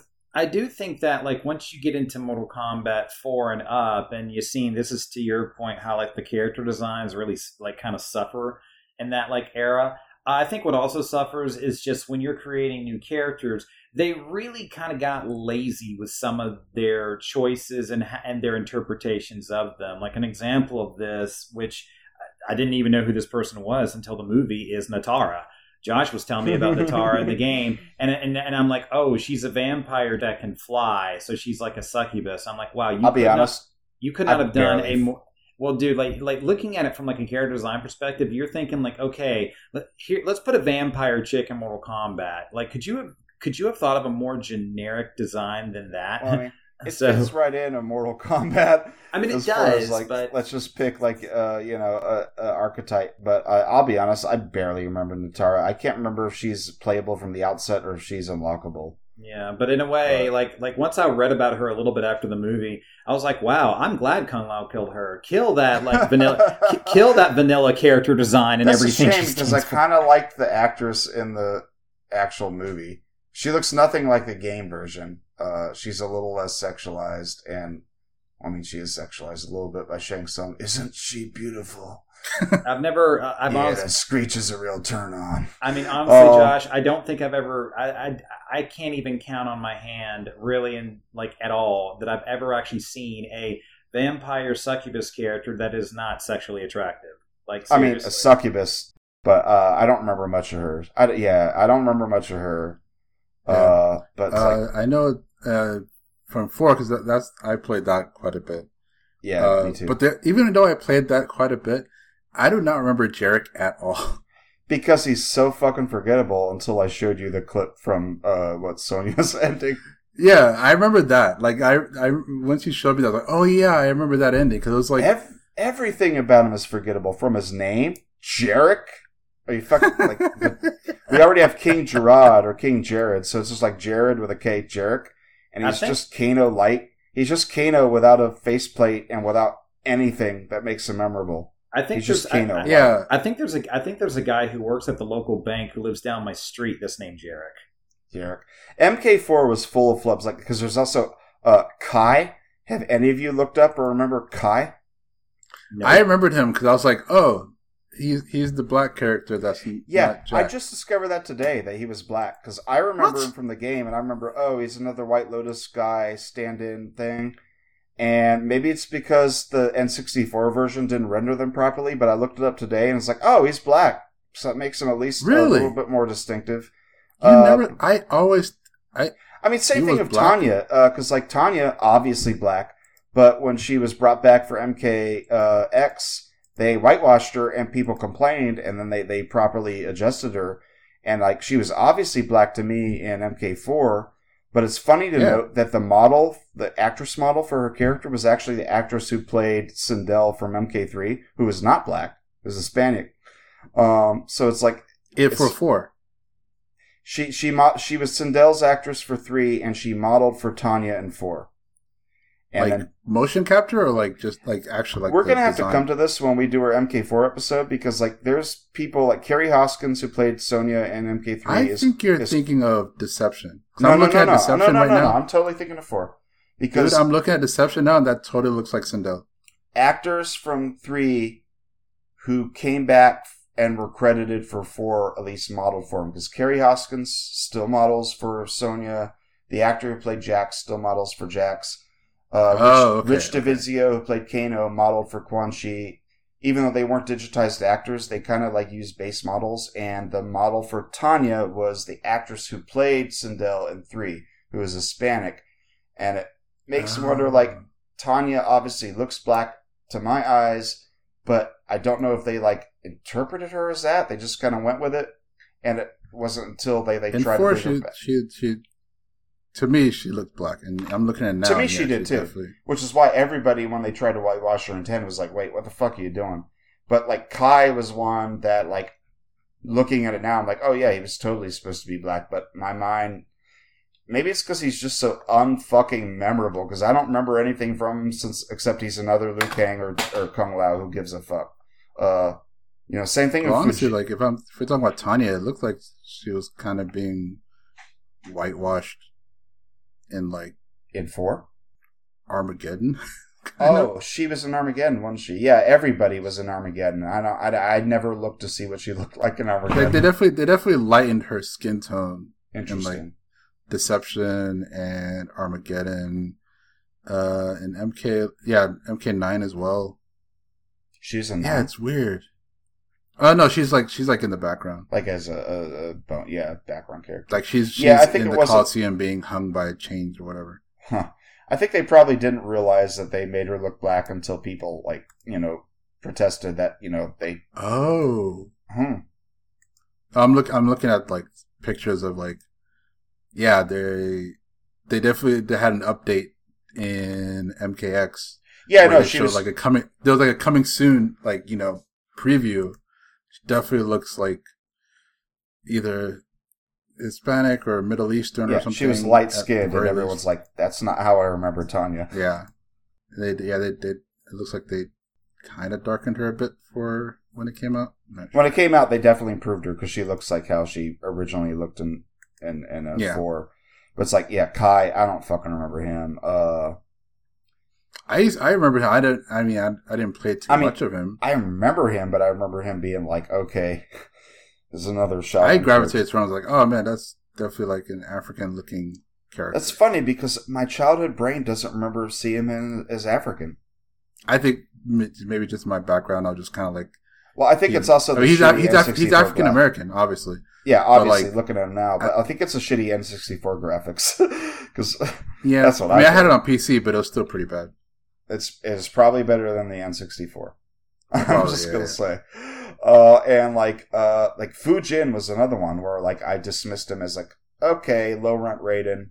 Where now in MK11 they kind of brought him in, and he's definitely like carved out his own spot because I love whatever face model they use for Fujin. I'm like he feels memorable. Oh, I didn't know he was in Mythologies. He was. Oh, that makes sense. Yeah, MK4 and MK Mythologies kind of have Kung this uh, cape. Cooperative thing where like because Quan Chi debuted in both of those. Well, I mean, he debuted in the in the Defenders of the Realm, but I think it was Yeah. like a collaboration to showcase this new character because he was one of the villains in mythologies and he's one of the main villains in four. So I think it was just so yeah, it makes sense that Fujin was in mythologies as well. Just all these more Yeah, like true, ad- adding to the MK mythology, uh, I- you know, of all these characters that have been working in the background. And and Quan Chi is one of them. Uh, I won't cut you off, Jay. I'll, I'll just want to say that Quan Chi is one of the most successful new characters they've added. Yeah, like I, I was actually I was actually going to ask Josh if like if it, if if there were, if it was ever the intention for Quan Chi to be basically the new Shang Tsung. Like if there was ever a time like, hey, we're kind of done with Shang Tsung. He's been with us in like four games or something, and then we're just kind of done with him. And then Quan Chi was just going to take over because even though they look radically different, Quan Chi and Shang Tsung are very very similar, at least from their origins. They're both evil dark sorcerers that raise the dead and do things with netherrealm powers and stuff. and then So- they become buddy buddy. Uh, I don't know if that was in the intention, uh, but it certainly seems like it because you know MK4 is trying to carve new ground, and Shinnok is a new villain instead of Shao Kahn. So Shinnok needs his second hand, so we bring in Quan Chi, who's also a sorcerer and you know conniving and snake-like, and you know it's an archetype that just keeps on going. Uh, and just Quan Chi's so distinctive looking, and as his character devolved, uh, devolved, as his character evolved, it kind of gained meme status with the Wooly, Wooly. Um, I think he just became so like inseparable from the franchise. Yeah, for like he's yeah he's one of the ones that's kind of stuck around.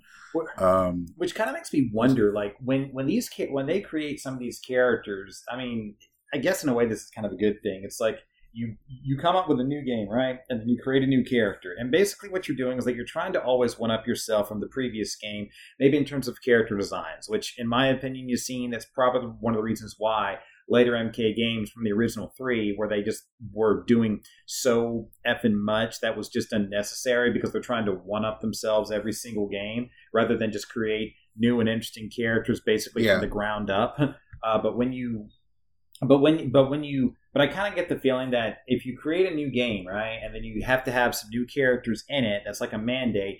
You just keep throwing stuff at the wall just to see if it'll stick, and then sometimes the things that stick you weren't really expecting. Like a, I honest, I like, I never would have thought that Quan Chi would have stuck around, considering how much alike he is to Shang Tsung, but he has. I never thought I that. mean, I thought that because he was so distinctive from his first appearance in the cartoon. Yeah, like, and actually, I never thought that Reptile, I think, would be one of my favorite characters in Mortal Kombat, just from a lore perspective, because I love the idea that he's become sort of, uh, he is actually a character, it's part of his story, is that he's kind of devolving. He started off as a human like character from Outworld, and he just, every other game seems to devolve more and more and more. is that literally part of like the lore they've been developing, or is that just like fan conjecture because of his I appearances think from it's game game? I- in a way. I think it's fan conjecture, but it's it's almost the same as like what they did with Kano. There was never any intention to make him Australian, but the movie sort of said, "No, you're going to do this now." Mm, and yeah. you know, when you think reptile, you think a reptile. So let's make him look more like a reptile. And fans are like, "Oh, he's becoming more lizard-like," and that just kind of stuck. Like sometimes I feel like it's interesting when these games push forward. What what and what can make a character iconic is that when the fans' perception of what they think the character is or how they think it should evolve versus what the creators are intending to do kind of rubs off on the creators and they're like well they're the fans. They buy the game. Let's just give them what they want. So it Hmm. kind of adds to them in a way. It adds a layer. And i think that when you do that um, you can really you know uh, make that more uh, more relatable to the characters because you're like oh this is what i always thought this character would be. It's so cool you know, kind of thing. Um, at least that's just kind of how I interpret it. Sometimes, you know, just like in writing, sometimes the characters that you're writing, they write themselves versus you doing it. Yeah, no, yeah, that happens. I, I was just thinking about how like blank slate, like uh, Cyrax and Sector were, but I like how Cyrax has developed to where he gained his humanity, and he, you know, in in, in Deadly Alliance, as early as that, uh, you know, he he is able to regain his soul, and he works with Jax and Sonya. And as we saw in Eleven too, like you know, he has you know a little bit of his humanity back. What about meat? yeah, meat. Who is yeah, there's some funny characters like that. who, who is that character? He was in MK4. Is it MK4 or Deadly Alliance? Four. Four. Uh, he, he's literally just a skinned human that's like a, a side like secret character that you fight. I think he And he it was he was uh, experimented on by Shang Tsung, and then he escaped Yeah. before the experiments were complete. Yeah, they actually have a backstory for him and Yeah. other characters like Mocap, uh, which Jay, if you don't know, we'll talk about. And Uh, Blaze. Blaze, well, I mean, Blaze is super important because he's the ultimate antagonist of fucking uh, Armageddon. When Is did he um, really? Dude, yeah, no, he's. I had no idea. We'll get to that. What- Blaze has a weird evolution too. when did uh when when did Tremor come in? Trevor? No, no, Tr- Tremor- no, Oh. Tremor, Tremor. In oh, nine, I was like, and I don't is even there know his character like. called Trevor? I don't even know his canonical. Like, he's the one character I haven't paid attention to because, and everyone seems to love him. Is Who? he canon? I Tremor. don't, I, I don't know From if he's what? canon, but like he's like in nine or ten. No, he's a in 10, character. but the thing I kind of didn't like about Tremor is that a lot of people were talking like, oh, this is this classic character from one of the older games, which obviously I'm isn't, thinking isn't PS he like from another franchise, or is he just No, an no, no. original MK character No, he did. like he, Skarlet? uh, looking at it here, he debuted as a non-playable character in Mortal Kombat Special Forces. Oh, Oh, I always okay. thought he was from another franchise because, like, I could give a shit. He's just he's the thing from Marvel. He's yeah, just a yeah, rock dude. Yeah, and, and really, that's eh, that that to me right there is is much like how like Nitara like is generic vampire succubus chick. Tremor is you know generic. Oh, I have earth powers. Like he's basically an he's an earthbender, but he's not nearly as Yeah. cool as any of the earthbenders in Avatar: The Last Airbender. He's he's no Toph at all. So. Like it just he just he feels generic, and I think that kind of gets to Wait, you know like so he's just a ninja? who, He- well, I mean, who is I Is think his ninja? ten design is a little bit more unique than the ninja. He has since been represented in fan games where they just use a palette swap ninja thing, but give him a Oh, few more design elements. But like, yeah, yeah, yeah. I never fucking played him. I never unlocked him.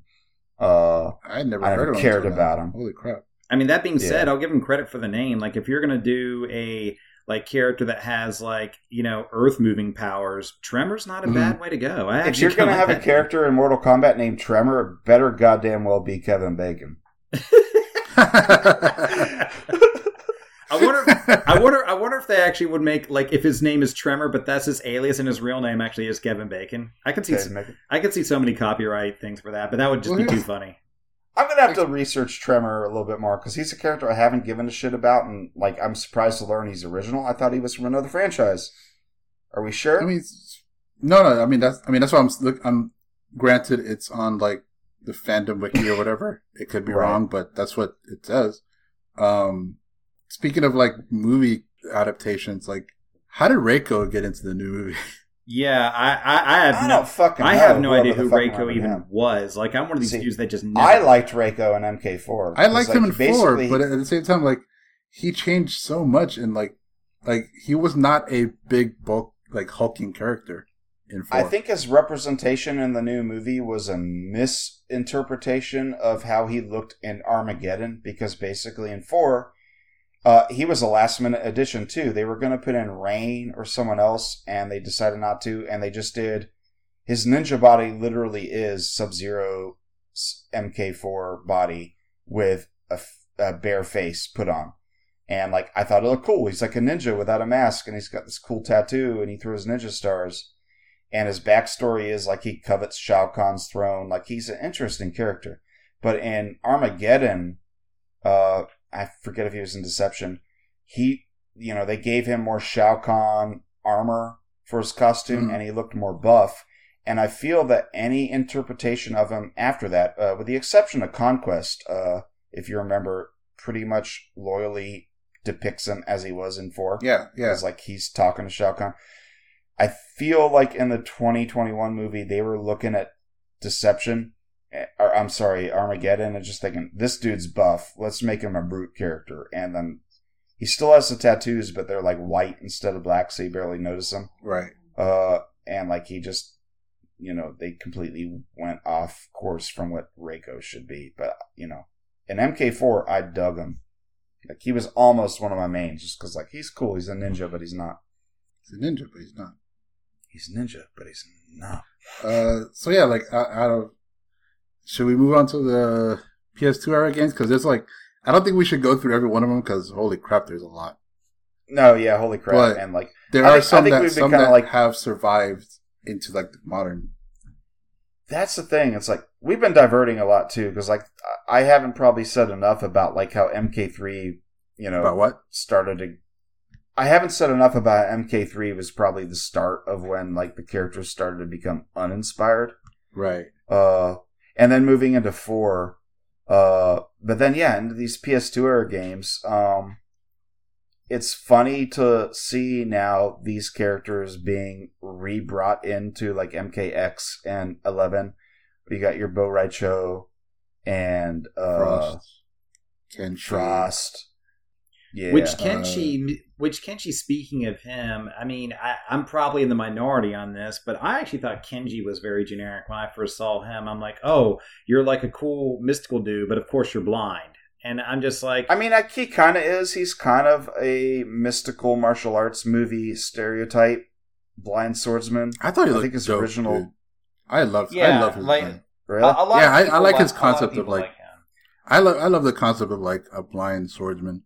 Uh, it just is really cool. But isn't that type of a trope though? Like, isn't hasn't that been done like so many times in like movies? See, I think so. Yeah, I but how think many? How has. much have it been done in games though? Exactly. Uh, surprise, uh, surprisingly more than you think. um, it's been I don't know any other blind swordsman in video games except for him. So, Yeah, same. um, and I I really like how they they they fleshed out his character in ten. You know, they gave him uh, you know a personality. Didn't they and give him a stuff like son that. too? Ban- yeah, uh, the, the fucking um, Takeda, yeah. Yeah. which is a long backstory about that. Yeah. And I love the backstory actually, Kenshi, because it, it, it, it crosses over with uh, Ermac. Really? Oh yeah, because in the original timeline, uh, Ermac eventually gets his I don't want to say soul because he's multiple souls, but he gets his humanity back thanks to Kenshi. Kenshi like helps free him from Shao Kahn's like Hmm. uh, influence, and Ermac in turn to thank him teaches Kenshi his telekinetic powers Yeah. because Ermac had those powers in Ultimate MK3. That's how Kenshi gets his powers. So like Ermac is a good guy in the original timeline eventually Ah. and he basically teaches Kenshi. It wasn't until like the Nether Realm games where Ermac still remains kind of a villain. right. Yeah, and I always like that like intersection. Yeah. Yeah, and like I will say that at least from at least from like a character story perspective, that makes Kenshi honestly really cool because you could attach yourself to him not from just his look, which I mean he does act like he does look cool, but also just that background story and that connection that he has to all the other characters. Um, he has so always- many connections because he, had- Yeah. he has a connection to Scorpion because he gives Takeda over to Scorpion. He has a connection to uh, Ermac, and I think he's also instrumental in uh, helping Cyrax discover his soul and regain his humanity. Uh, and of course, uh, he worked with you know, the special forces of Jax and and Johnny Cage and all that. So like, he intersects with so many like established characters. It's kind of neat. He sounds like he sounds like basically the dude that just about every single Mortal Kombat character likes. So he's basically Raiden, but not a dick. Yeah, except now, uh, if since you've not, neither of you have played much of the crypt in MK11, uh, eh, one of the discoveries is there is Kenshi's corpse Oh. Uh, in deep in Goro's lair, uh, behind Goro's throne room. You find the mummified remains of Kenshi, and uh, Cary Tagawa comes in in a voiceover and says something like he was pleased to take his soul. Ah. So Kenshi's Kenshi's No. dead. He was in 10, right? Or he's in X, right? see, He's an X, but he's not Yeah. an eleven. yeah, he's for not that- eleven. That one part. Well, don't worry. You know, like I mean, they're resetting the Yeah, timeline. yeah. Don't worry. They're resetting the timeline anyway because sure we have to. So- But there are a lot of characters like and and that and that first go around for the 3D for the PS2 eras, Deadly Alliance. Uh, they brought in much like four, where they kind of were split between really unmemorable characters like Jarek and indispensable characters like Quan Chi. They kind of had the same thing where they they had like characters that would become beloved, like Bo Rai Cho, who is a stereotype, but at the same time is so full of character that you can't you know you can't not love him. I guess like one thing about some of these, I guess like some of those later games is that, um, and maybe it's something that we can get into, like maybe possibly right now, is like the characters that were introduced into games that never came back again. That we all know why likely they didn't come back because I don't think Nitara has ever come back in any game. Um, Jarek. Oh well, they both have an Armageddon. And- like any character introduced uh, in the PS2 era games, like if they were introduced in Deception or Armageddon, they did come or Deception and Deadly Alliance, they did come back for Armageddon because literally every fucking buddy was in Armageddon. That was the point of it. So, so yeah, yeah, because it was at the time it was considered like what, like It uh, was the MK3 was that the idea Ultimate. behind? Yeah, that was the it was it Yeah. was the everybody game. It's everybody's. It was the everybody game. Throw them, throw them in. Yeah, I mean, and of course that was that was apparently the last game of that particular timeline. Yes. Um, um, which actually, like, like one evolution of a character that I definitely feel like is worth noting here, just before we just kind of like move on to other things, um, is Shao Kahn himself, just because he was always the big Hmm. presence in um, in MK2, and from a character design perspective, he really hasn't evolved much. But I don't really know if I want him to, because like I was saying earlier before we started recording, that he is, um, you know rumored but not 100% um you know he has ties to onaga and um what deadly alliance? Yeah, I need to like because he has evolved from being like I thought he was just a meaty dude who took over Outworld to now maybe in the PS2 era or in the NetherRealm games he is confirmed to have god lineage to where he is literally a god emperor and not just a meaty dude. Uh, yeah. and I feel he has uh, he has evolved in like characterization because like in the 2D games, his voice, uh, boy, I wish I had notes to to recall the guy that voiced him, but he was a cohort of John Tobias and Ed Boon. Uh, had this Which- just this dominating dark essence to it, where in the NetherRealm games, I almost feel like he's a meme of himself. Uh, yeah, uh, he is. But I always thought he was just neat because, like, when you see a dude like that, it's like I don't know what to think about him. About he's got like an influence of everything. He's like you know burly muscle man with I guess um I guess like uh, uh Genghis Khan influences because he's a Khan. oh yeah, totally. So I guess he's I guess a little bit he's from he's descended from like or has influence from like the Mongols back then. Well, I don't think there's actually a any gigant- like lore that he's descended from Mongols. He's from Outworld. Yeah, yeah. But I always thought it was kind of cool that when he fights, he fights with a gigantic freaking hammer, and I just thought that that was just neat, just from that. Like I always think that when you have characters that fight with a hammer, like a giant hammer, my first thought is always Shao Kahn. Like at least now, because I always thought he was just unique for that. well, that's his thing, Um, and Reiko's thing now apparently. yeah, I, I want to say Noob al- Saibot had a hammer in MK3 because there's like the whole thing of like they shortened his name at one point to Noob, and he uses the hammer like the band hammer. Mhm. Was like was he always as a character progression thing? Was he always the original Sub Zero no, was that didn't come like, into the beyond? PS2 games.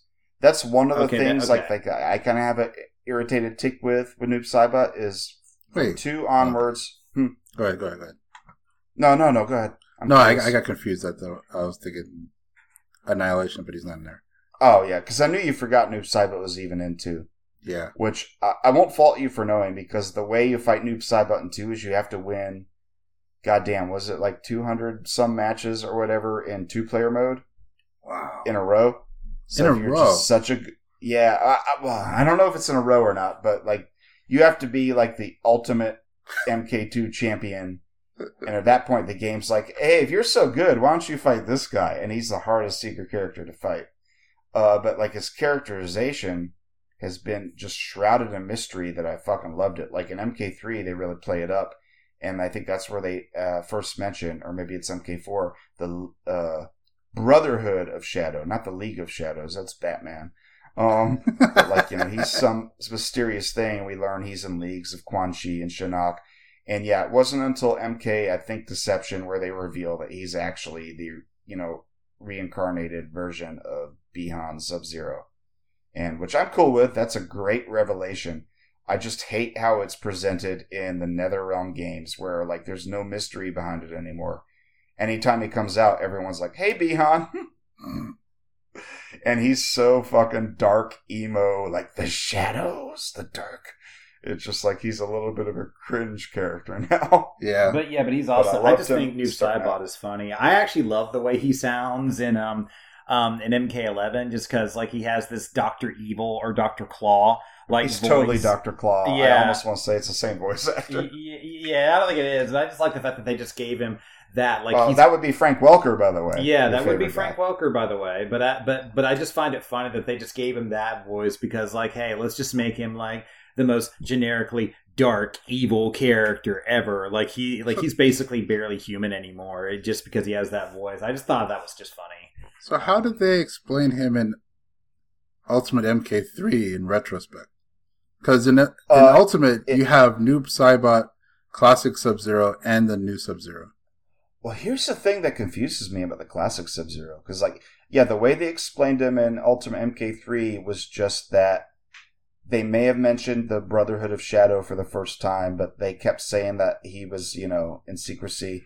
I don't know what his ending is. I don't remember if he's fully playable in the arcade or if it was in the home console versions. You know, uh, Uh, you could play all of them in the, on, the, on the Sega version at least. uh, yeah, in the in the home console versions, like like even Rain, you know, Rain wasn't playable in the arcade Oh, yeah. version. He was a joke character.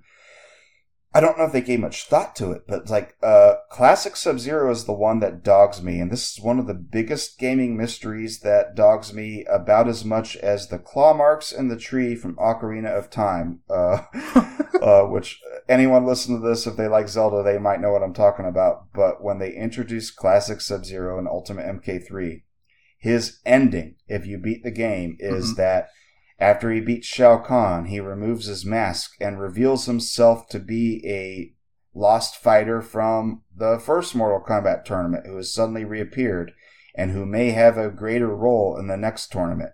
And that's it. They don't elaborate on it. They don't. s- He's not a character in MK4 unless that's who, like someone like Reiko or Noob Saibot's supposed to He's be. Jarek.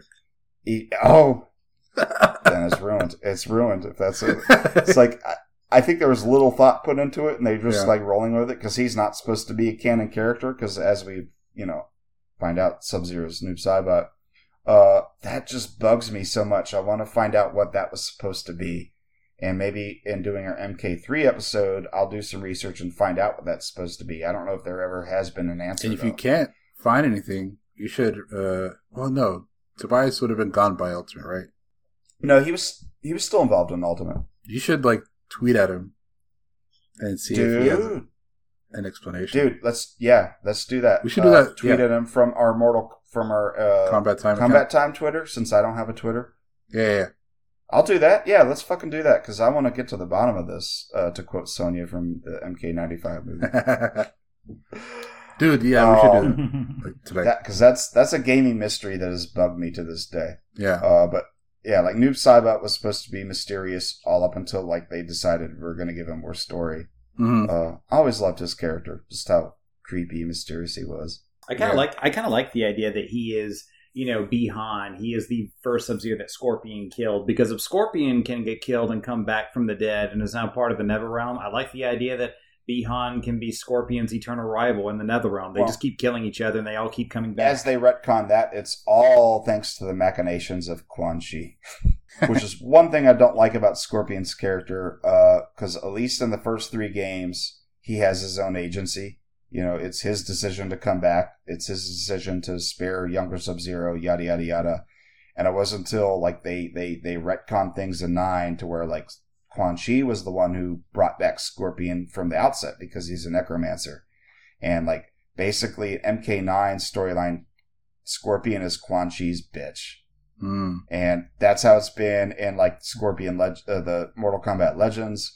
And I kind of don't like it because it robs Scorpion of some of his agency. Right, right. Uh, but you know that's that's how the story well, I mean is that's now. that's what they got to do, Josh. They have to make Scorpion a sympathetic villain. No, I mean not he could still be sympathetic be without bad. having to be subservient to some guy who's pulling the wool over his eyes and he's too too, too stupid to realize. Dang it, Well, we have to feel sorry. We have to feel sorry for him. dang it, Yeah. you guys. You said we are gonna move on from the ninjas. We keep going back to the ninjas. Keep going. uh, I mean, they're essential to Mortal Kombat. I know, I know. But but the thing we is, were like, launching into the, the PS2 era games. We're launching into.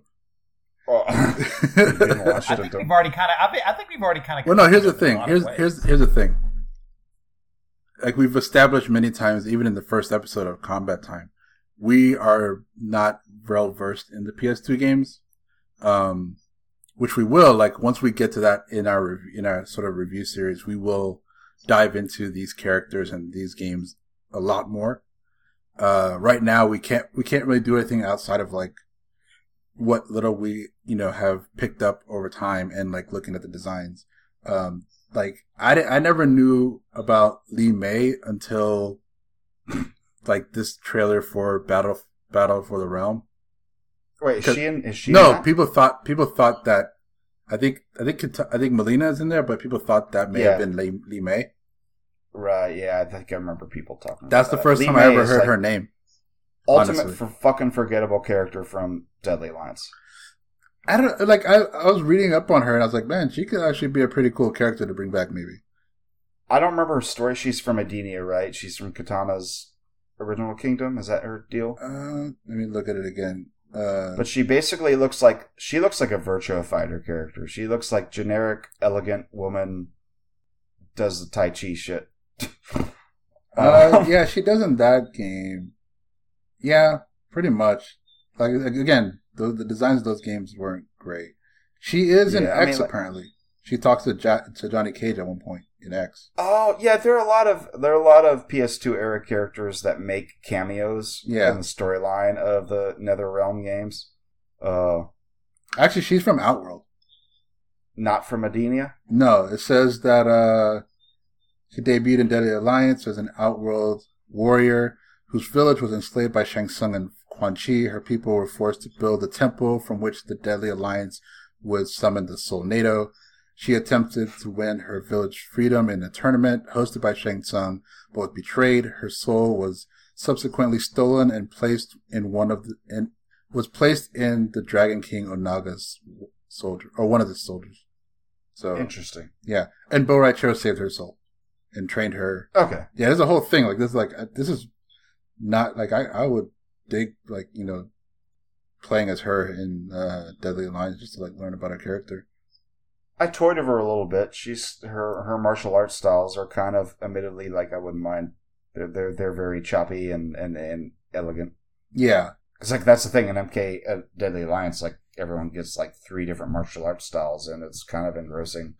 Uh, and hers so is very, yeah, it's not confusing, but like every character plays different right. completely, and like hers was very much that type of very stylized like fighting. I wouldn't mind dabbling in her again, but okay, she, she's she's tied in into Bo Rai Cho, which Bo Rai Cho I love because he's not he's not an Earthrealmer. He is from Outworld, even though he has a Chinese name, uh, which I always thought was fascinating about his character that he is from Outworld, but he helps like train Liu Kang and all that. Right. I always found him fun to play in uh in X for sure. Well, yeah, X like that's what I'm saying. Like X kind of like gives like okay, there's some characters that have passed the muster. Mm. We have Tanya, we have Bo Rai Cho, who is just fucking fun. oh, he's so much fun, boxer. dude. My favorite memory of playing Bo Rai of you playing Bo Rai Cho is when like me or Jay hit you out of a move when you're getting ready to puke, and the, his mouth like pointed towards the screen, and the puke actually just like went towards the Oh screen. yeah. And also his, his That shit was brutality is crazy because he has this move where he can like charge forward and hit you belly first, but then if you do the brutality correctly, he does that and it busts through Right. you. You're- just It just explode. burst through you. this shit's great. and then he just Man, on the floor and just, oh man. Dude, MK12, if it goes back to like uh old era, Bo Rai Cho has to be there. Yeah, He has I think to be I there. think I think they'll I think they'll do that. Also, one thing about Bo Rai that I like, which I think is also a first in Mortal Kombat, is that he is uh he is the first uh very much overweight fat character that they have. Yes. Which I, I'm glad I'm glad I'm glad fighting games are doing more with that. Tekken did it with Bob, and Street Fighter Four. Yeah, his name is Lily Bob. And uh, Street Fighter Four did it with um, the guy whose name I can't forget. He was actually really good. In I mean, wow. E Honda was in two, so Yeah, no, actually, Yeah, yeah, and he- that yeah, all Honda. is thrown out the window when you think of E Honda, which he was like right when MK1 before MK1 came out. yeah. Uh, yeah, yeah, no, no, that's true. But to be fair to E Honda, yes, he is like he is definitely an overweight character. But sumo wrestling is also a legit fighting style. True. So you know, Yeah, I, yeah. so I think that stems more from that. Like you, like there's very few people that I, I mean, know that let's just actually. be honest. If you're overweight, you're not going to be able to do the fucking backflips that Bo Rai Cho actually does in the game. I don't know, man. Look at any like Sammo Hung movie and tell me differently. Hmm, really? He is very, a- he's very agile for his size. Samuel Hung. Why does that name sound familiar? Sammo he's Hung. overweight, but he's Yeah, he's he was. um I don't know if it, I haven't showed you a movies his, but I mean, there was a show in the '90s called Martial Law, and he was a star of it. It was kind of like it was kind of like a Walker Texas Ranger type show, but with, that, with like yeah, with Sammo Hung. yeah. He's what he he he need- trained with Jackie Chan, like he was like an older like quote unquote older brother to him in school. You're going to need to to showcase some of this to me. I want to see it. Yeah, I'll show you afterwards. Like he's he's pretty like yeah. He's but awesome. yeah, Jamie, you are right. He he is the first, besides the Honda, overweight character. I just recall Jack watching us play. Uh, it might have been Bo Rai Cho versus uh, Leatherface, Oh yeah, to where like Jack Oh, said, God. "Whoa, man, they're both chunky guys." Because Leatherface is a big, stocky guy, and Yeah. it's just like it, it just seems like he was critical. oh man. I, I I was hoping he would be an eleven because man, he is like such a fun Man, they- to play. they can't repeat DLC like that. Uh, Freddy is a nine, he, thus he can't be in ten. Sadly, Leatherface is in ten. No, I'm not talking about Leatherface. I'm talking about Bo Rai Cho. Oh, Well, like I said, um, I mean that too. That uh, seems like because like Ermac was in ten and he was great, but they didn't bring him back for eleven except for like a little cameo, like as like one of Shang Tsung's summitables. So it's like, I feel like they kind of want to like you know stagger it out. Like I guarantee you, if if MK12 is going to be old era, Bo Rai Cho is going to be there. He Yeah. I agree. Um, I think I think that I think that's a shoe in. So, I guess to like you know, kind of wrap up the PS2 era designs. Like, what are what is our overall opinion of like both aesthetically and like what characters we know about? Like, what are your impressions of the of this era of Mortal Kombat characters? Because for me. I mean, this is gonna sound like insulting to the games because I don't know them honestly, but they look they look the most generic out of all the characters. Like there's a lot of them that kind of look like they should be in like I don't know Warcraft game or something, or an extra in like a Gladiator movie. Like it's it's really weird. Like all the and all the dudes are super buff and bulky. Like it's it's like they all came from the Well- same engine as like uh Gears of War, Gears which I wonder if they are Yeah, well, we both said that at the same yeah, time. I wonder if It's they, I wonder right. if these games were made in the Unreal Engine because uh, for some reason I don't they- know if they were made in the same engine, but it was at least from the same era of gaming where, like, you know, the the male buff protagonists all have to have arms that are bigger than their head, Yeah, which you know is, is why Reiko became what he was in the Mhm. movie. But it's like, I mean, if I had to say, like, yeah, they're all mostly forgettable. Like fucking uh, what what Taven, a Derek, who who's the Order Realm guy with sunglasses. They're all so fucking generic. Cobra. oh, Uh, you're talking about Daegon and Taven. Daegon and Taven, yeah, Yeah, but but from what I've heard, like when like whenever I listen to like uh uh Mortal podcasts, like they're like pretty critical and in a part of the MK story. yeah. It's like they thought up like how they tie into all the lore and all that. Like Yeah. I said, the PS2 era games were about expanding the lore because that's Yeah. where the whole Bihan is uh, Noob Saibot thing like flourished. Soulnado. And this, this well, that yeah, that happened. in Deadly Alliance. Uh, Deadly Alliance is the one I've played the most, and like there are like Mavado is a character I do like from that. Like uh, that's the one that stands out. Uh, he shouldn't because he's generic looking. He's just a admittedly very handsome dude uh, with you know very black. He looks like hair. he should be in Devil May Cry. Yeah, doesn't he? Yeah.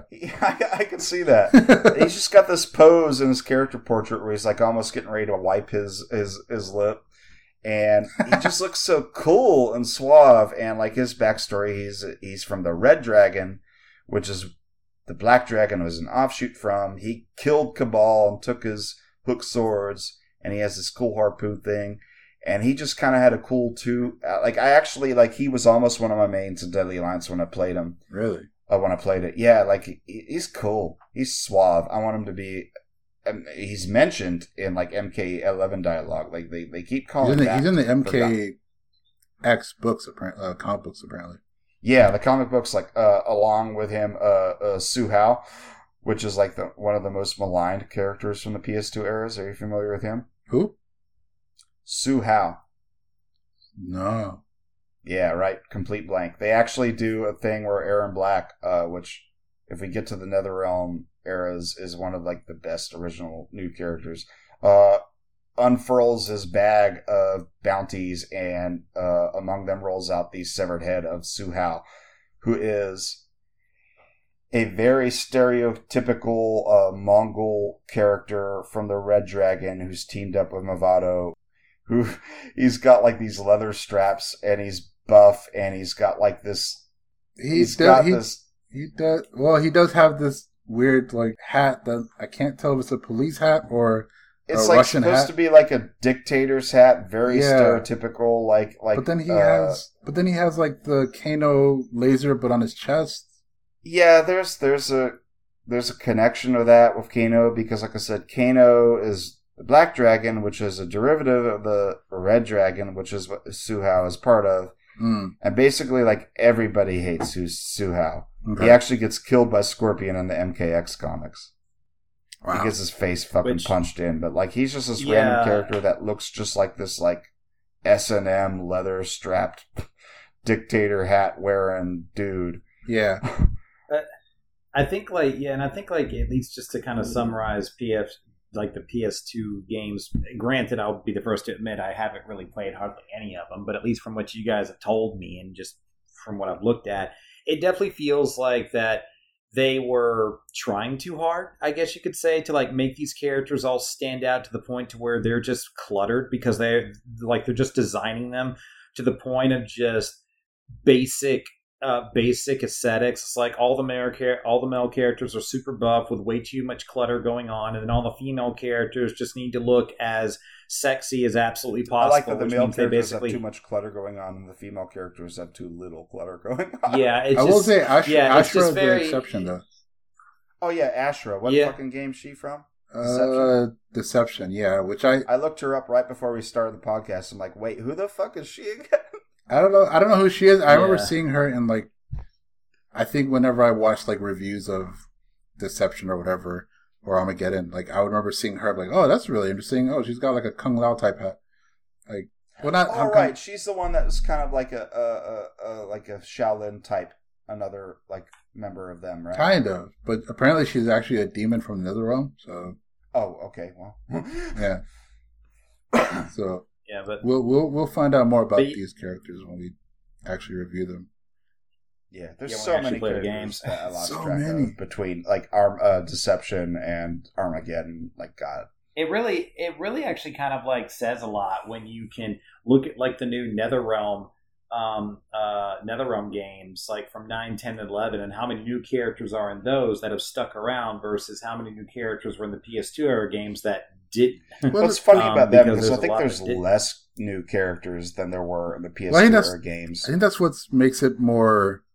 What makes it easier for them to like you know flesh them out and make them more important is that like in each of the you know nine X and eleven, it's like at the most there's like five maybe new characters each Well, time. I mean, nine, Yeah, nine there's not a had new, no new characters. Yeah, nine had no ba- new- well- except for Skarlet, who is interesting. well wait a minute wait, wait a minute what about um what about cyber sub zero Oh, I mean, okay, yeah, technically he's a quote unquote new character, but uh, it's still Sub Zero. he's very for, he's very forgettable though It's very trust me. forgettable, He's and they abandoned yeah. it. I, I find that funny that canonically Sub Zero gets cyberized, but in ten they revert it back because magic. Um, Yo, Kira just Scar- looks like a uh, uh, Lara Croft. who? Kira? She Kira? looks like a mix between Lara Croft and like BloodRayne. Is this from? Uh, are, are we talking about uh, Uh, this is from Deception.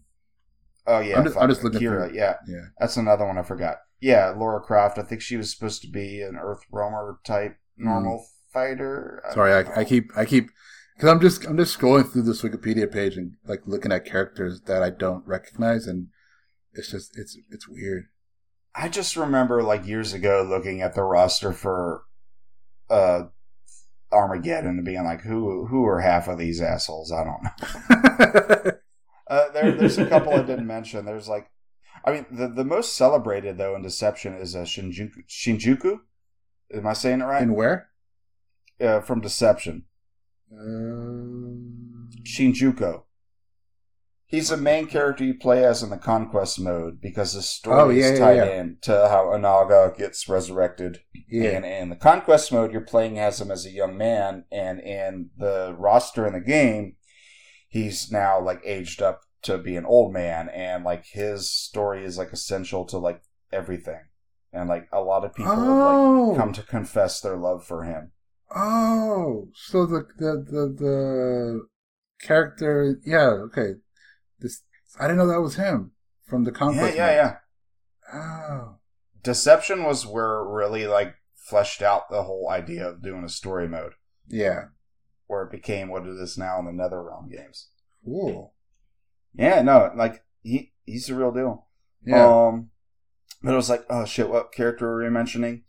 It's just like with the NetherRealm games. I feel like, yeah, uh, who the fuck were we mentioning? From the Not Netherrealm Skarlet. Yeah, yeah, Yeah, yeah. Skarlet was you said it was in nine. Well, And- Skarlet was kind of like a Rain character, where she was a rumored character from as early as MK2. That they kind of like threw a bone and made her an actual character in MK9. Right. But besides that, there were no original characters except you were just disagreeing with me and saying who was in MK9. Yeah, I mean, uh, other than that, it's like Cyber Sub Zero, there's Skarlet, and then there's like Kratos and Freddy Krueger from like Oh well, they other don't fucking count. Yeah, They don't fucking count. I thought that that's it. my mind's going. I thought you, I thought you mentioned someone else, which is what made us rewind to the to the PS2 era games. Mm-mm. I can't fucking. No, I was, I was just, way, I was just saying that we were just saying that you know I know, the like, NetherRealm games they had less, they introduced less characters with each iteration, which made it Yeah. easier for them to integrate them into the story. Whereas you know, there's just so many characters, like new characters in like you know Deadly Alliance and Deception and Armageddon, Yeah, where it's like because like it's it's hard to keep had, track. nine was pretty much just a, a like a, a nostalgia fap at the uh, three games, so Right. like they barely had any new characters. And X was breaking new ground, and that's when they tried to test the waters of so many new characters, which are you know critically looked at you know as the combat kids, uh, and for better or worse, I think some of them rose to the cream of the crop. But like we all like Takeda and his relationship with Jackie, and I like him of course because he's Scorpion's mentor. Or Yeah, protege. he was fun to play as. And I he's love got great attitude, but I guess not enough people liked him. yeah. So That's that in BS. eleven, the only people that survived are Jackie and uh, Cassie, which, uh, despite the fact of them being like you know, there's less creativity because they're just progeny of established characters. I really love them because they got a lot of attitude, Yeah, friendship with themselves, and they seem like part of the greater Mortal Kombat family.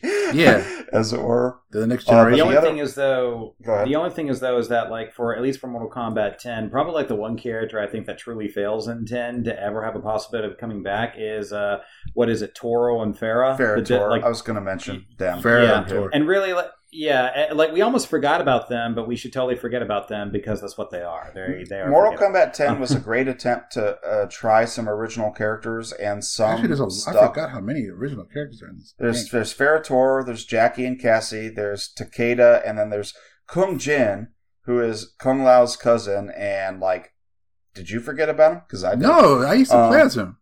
I didn't Oh, I didn't forget that's about right, you Kung did. Jin. No. I was I was Yeah, annoyed don't that he give a wasn't shit in about eleven.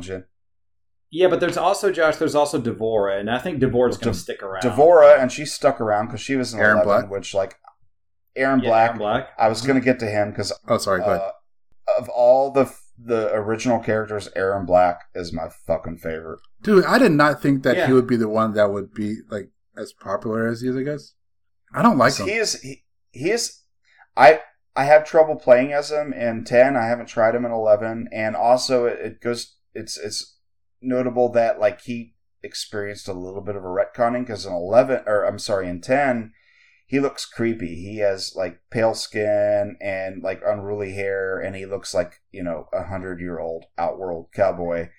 And in eleven, I guess it's because of the time fracture.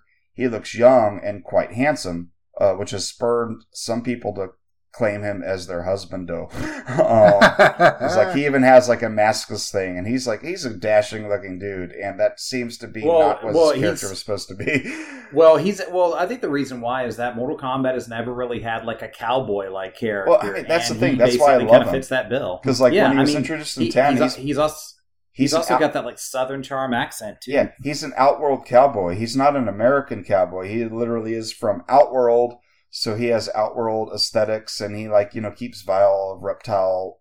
You know, he's like Stephen King's The Gunslinger. He's just like this weird fantasy cowboy character, and he- there was a tweet that said like Mortal Kombat characters are so silly. It seems like it's just people like kids playing with toys, and they're just pulling whatever is available in the toy box. Erron That's pretty much is how it started. it has always been that way. I don't. I, I feel like I feel like that's perfectly okay. Throw ideas out and see which ones stick. That's why I love Erron Black because it seems like a character that like a, f- a fourth grade me would have thought up with. Like, what if there's a cowboy but he lives in Outworld?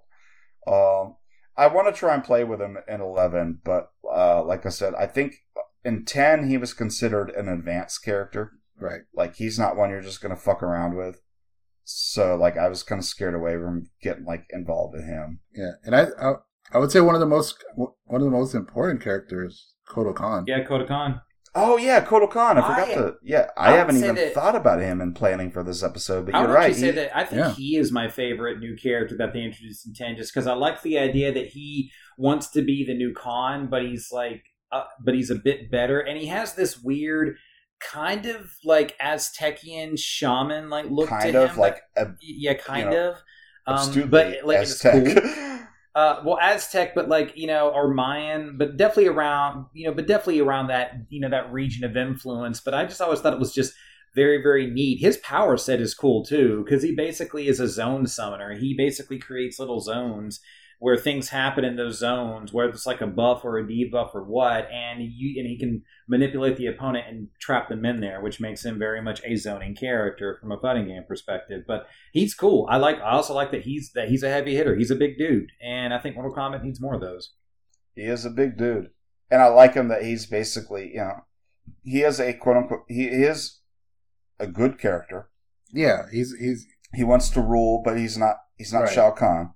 A lot of people hate him though in MK11 because he's basically a jobber because he people have joke that he's the cripple of MK because he basically spends most of MK11's storyline with his back broken and trying to like oh right, himself. yeah, yeah, yeah. I forgot about that. Yeah. yeah Uh, so yeah, it's it's interesting. But no, he is a cool character, and it's interesting that like his his blue or green skin isn't it's just paint or like something that's earned because he he is a normal looking like humanoid Yeah. looking character, but his title as Kahn like gives him the right to don the the the Mhm. discolored skin.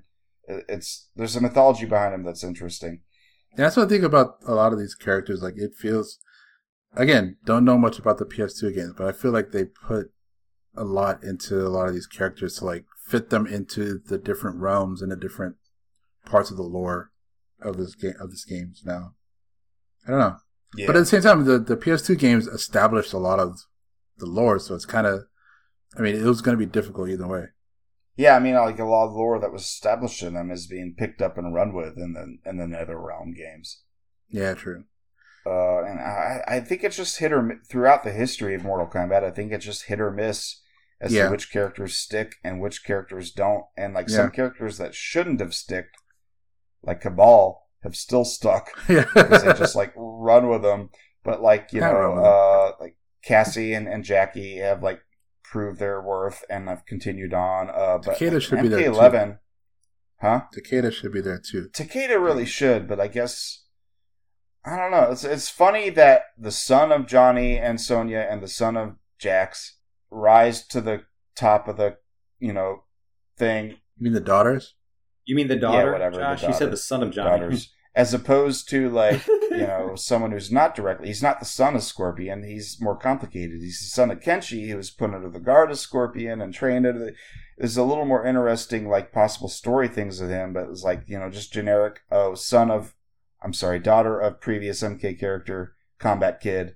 I think they succeed because they have so much like banter and like familial connection with each other, and Yeah. just They grew up they together. work.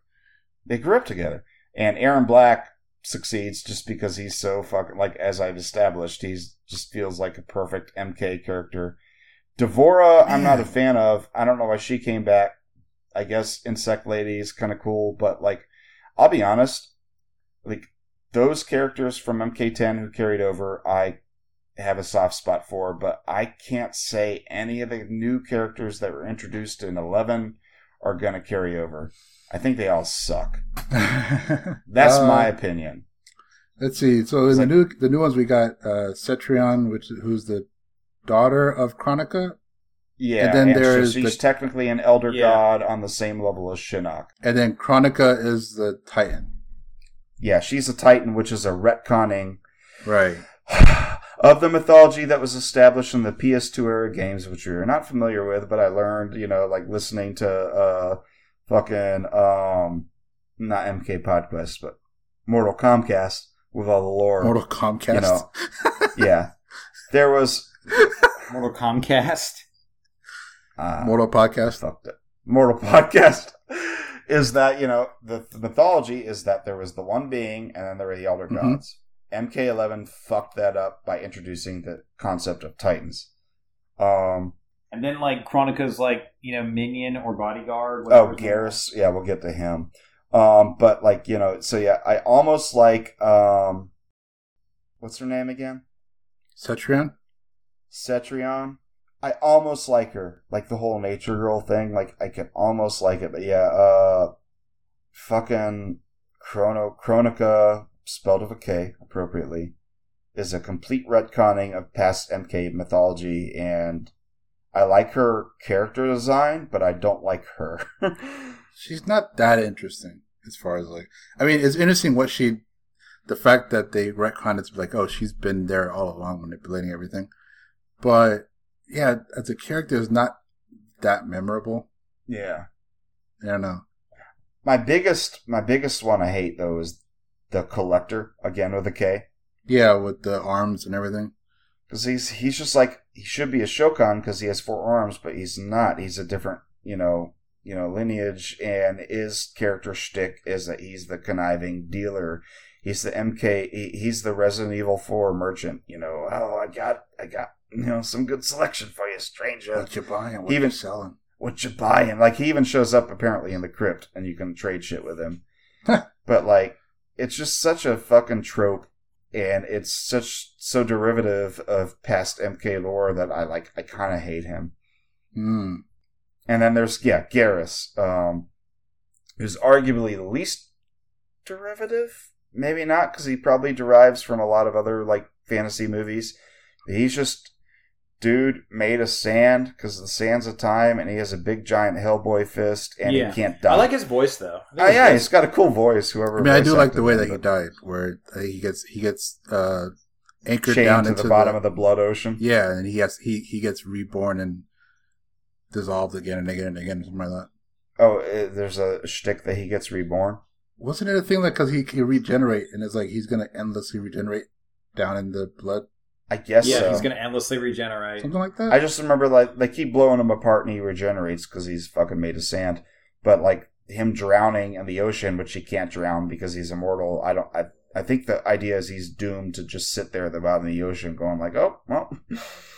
um, it's funny to have a character that is like so immortal that he like his shtick is he can't be killed to be in Mortal Kombat, where the whole shtick is that you be killed.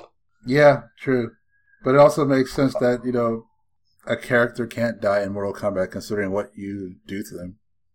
Yeah, well, I mean, like at this point, all the characters must be immortal since they undergo so much fucking Yeah. abuse. But it's like M- MK10 had a good start of spitball new characters. Ferra Torr kind of fell. Kung Jin and Takeda fell by the wayside, but I think you know Cassie and Jacqui and Erron Black rose to the to yeah, the top. And I think Eleven. I don't know if there was like different creative teams involved in it, but I like none of them feel like they're gonna have legs. But well, I mean now the the timeline is reset, so well, I mean, we assume. we assume we yeah assume. we assume that they're gonna go back to you know the Great Kung Lao and the first Mortal Kombat tournament or something like that. Which that gives us a good opportunity to revisit, like like I said, Bo Cho or even Quan Chi or other characters. But it also gives us an opportunity to, you know, what kind of new characters could we come up with in this new setting, assuming it's going to be the like the old era. Well, the the pro- the the thing that I'm worried about is that it may become like the PS2 era games where they just have like a majority of new characters. just like generic Shaolin tournament, you know. Yeah, Char- yeah, I hope that's not the case. Boy, now now you made me fearful for the future. so I don't know. Um, I mean, I would love to just have one thing. I, I mean, the one, the one that every- like, well, at least I assume Great Kung Lao would be in the game, and if he was in Oh, the game. I know that I said that I didn't like that the Kung Lao in Conquest didn't have a hat because he had the, the rest of the outfit. But I feel like he should have his own move set and his own weapon, and his own style.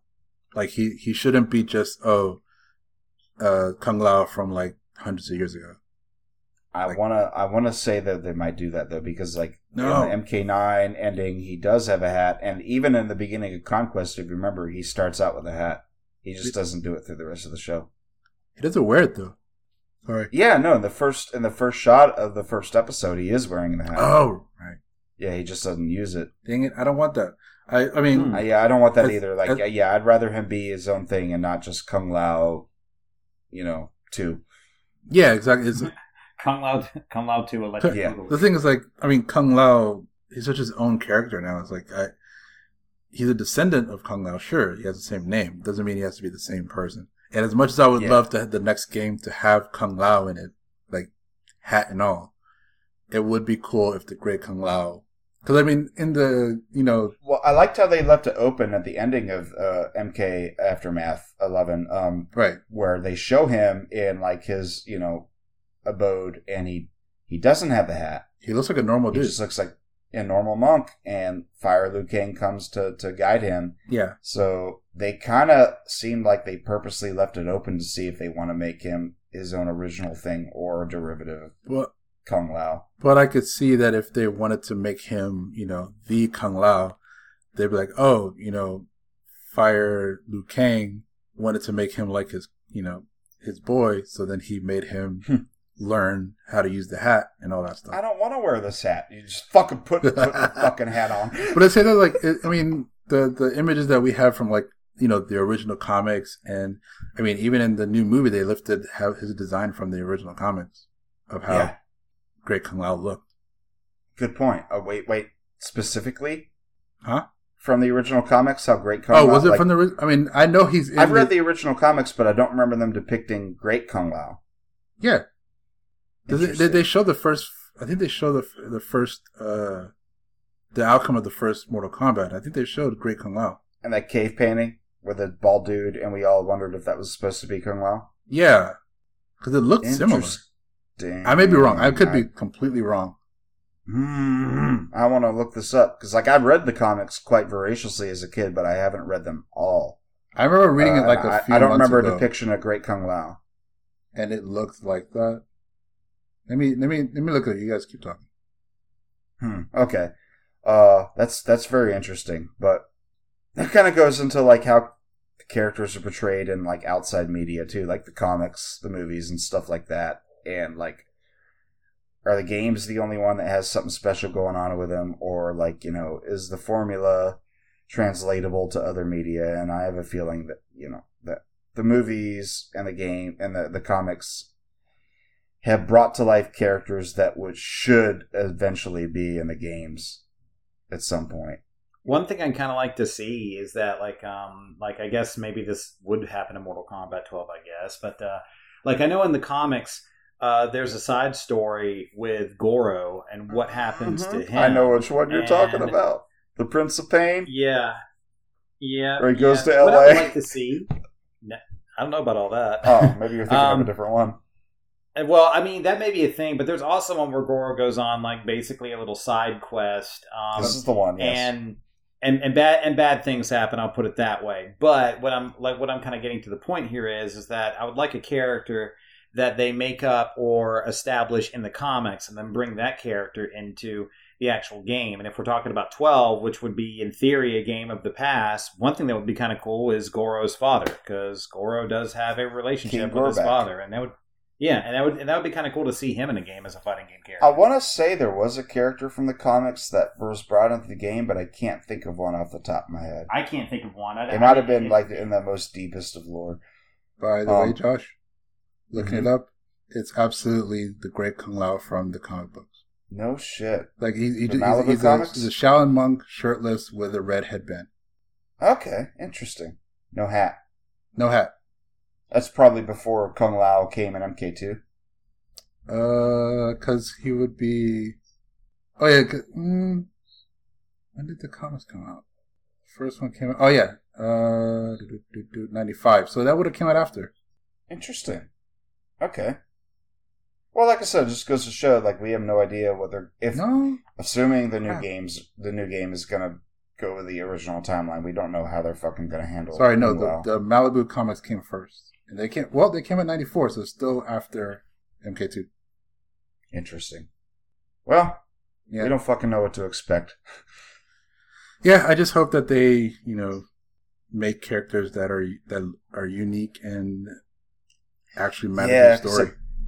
the biggest offense they could do is to just make generic old martial arts movie stereotype characters, hmm Shaolin Monk 1 versus Shaolin Monk 2, without like giving them their unique play style and characteristics. Yeah. Uh, and, and going off of MK11, I kind of guess wouldn't be very enthusiastic about them creating original characters because, like I said, I love none of the original MK11 characters from Geras to uh, Cetrion and all that. Yeah. Uh, but hmm, I don't know. We'll just have to see because it seems to be just like creating an MK character isn't essential to like having the perfect creative team behind it. It just seems to be essential to having like somebody like throwing darts at a dartboard and coming up with the one that works best because like like i said even in mk3 we had i think they were struggling and we had Kabal and we had other characters but some of them because of the the, the lore they just managed to to rise to the top and and remain relevant.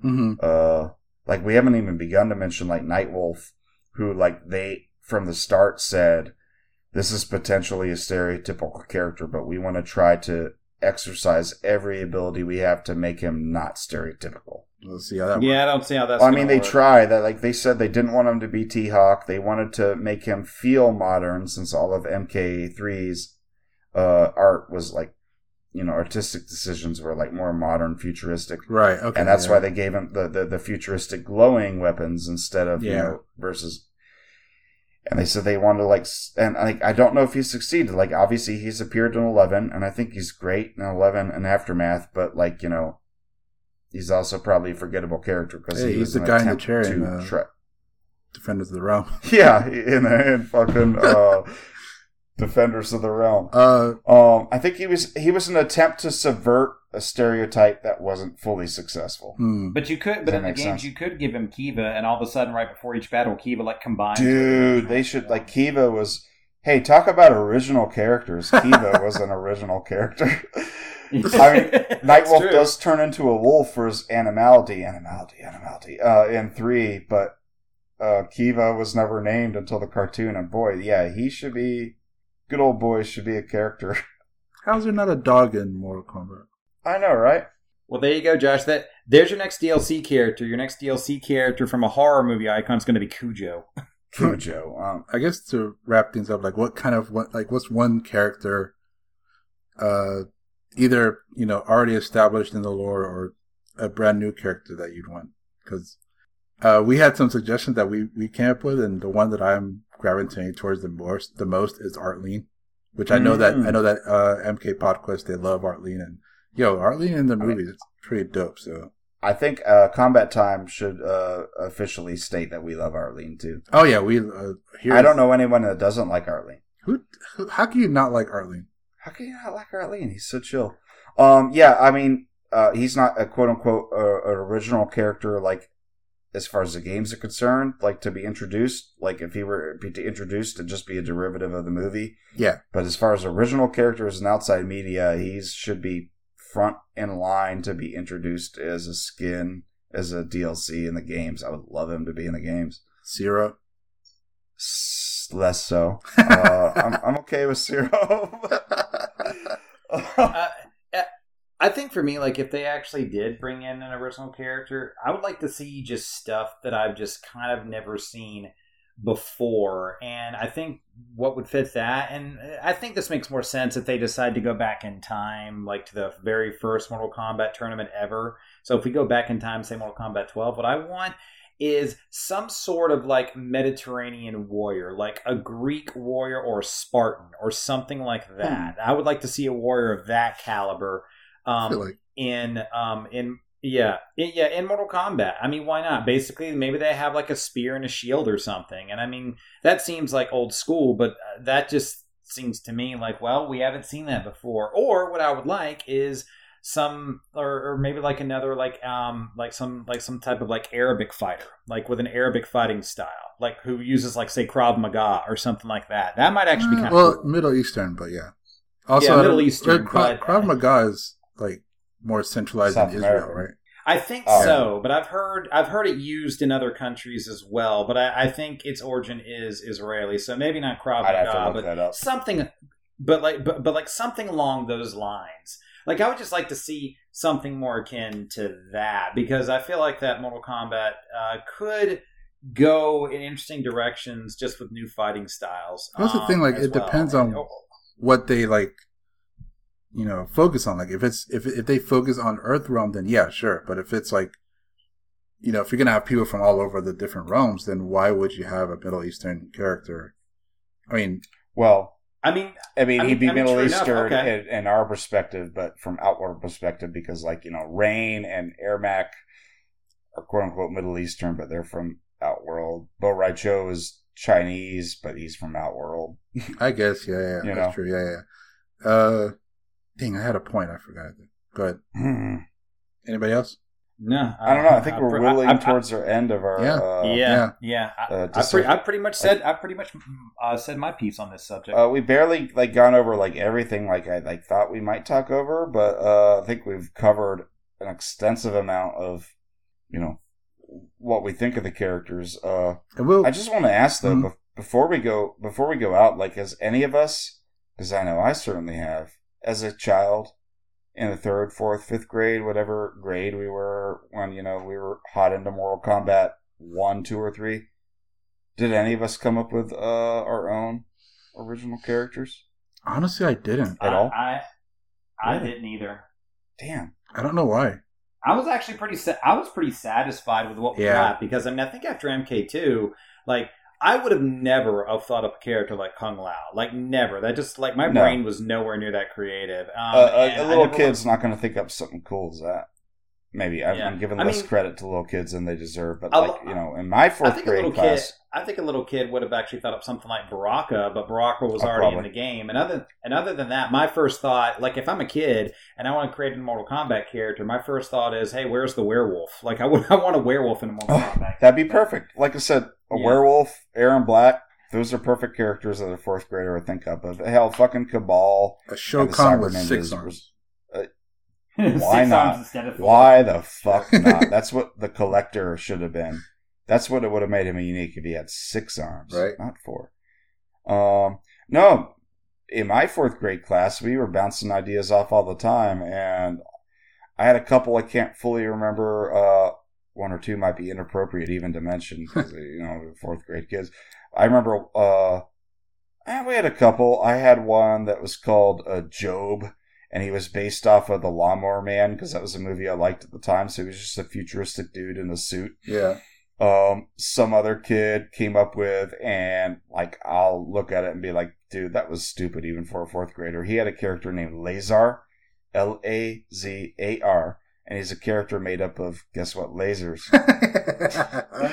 and he could shoot lasers everywhere. Uh, that's amazing and there are a couple others, but no, yeah, dude, my, my fourth grade class, we were like thinking like, oh, dude, if there was a Mortal Kombat four, uh, which there wasn't at the time, what what characters did we put in? man yeah i guess i wasn't I Can't like believe I'm the only one. Yeah, I mean, I, I I guess I was like uh like Jay, where I was like I was satisfied with a lot of the characters that were in MK two and three. So I was like, I see me, I'm looking forward to the future, being like, what's MK4 going to look like? I didn't And I can only imagine. I don't know, man. I was just I was in the present. I was like here and now. Hmm, there's something to be said for being in the present. uh, so yeah, I think I think that's a podcast. gue- I guess we've like waxed on uh, uh, enough about yeah, what we think of the MK4 characters, so or uh, the MK characters in general. yeah, I mean, yeah. So uh, yeah, that's our podcast. Uh, yeah. tune in Another next two and a time. half hours here. Where, as as Josh uh, hinted at, we'll be covering MK two. Damn right. Yep. I've been playing a little bit of the Super Nintendo version, and fuck that game. Oh, it's so hard. I was playing the. I'm not having as much fun of MK2 as I was with one. I I'm feel just gonna we'll, like we'll, we'll that. get into it when we. Well, you know, let's save it for the for the actual episode. Uh, Yeah, but yeah, that was an episode. Uh, Josh, uh, take us out. Yeah. So I Yep. have I just thought about this halfway, terrifyingly through our episode that I have not thought about what my outro for this episode would be. So I am totally unprepared. Uh, I'll just say that uh, I have nothing, and we're just gonna go out from this. okay, well, at least that's something. That's it. yep. Outstanding. Thanks for listening to the podcast. You can follow us on both Twitter and Instagram at Combat Time Pod. And visit our Facebook page at facebook.com forward slash combat time podcast. You can also email us at combattimepodcast at gmail.com if you have any questions you'd like us to answer on the show. See you next time. Mortal Kombat Continues. Get over here!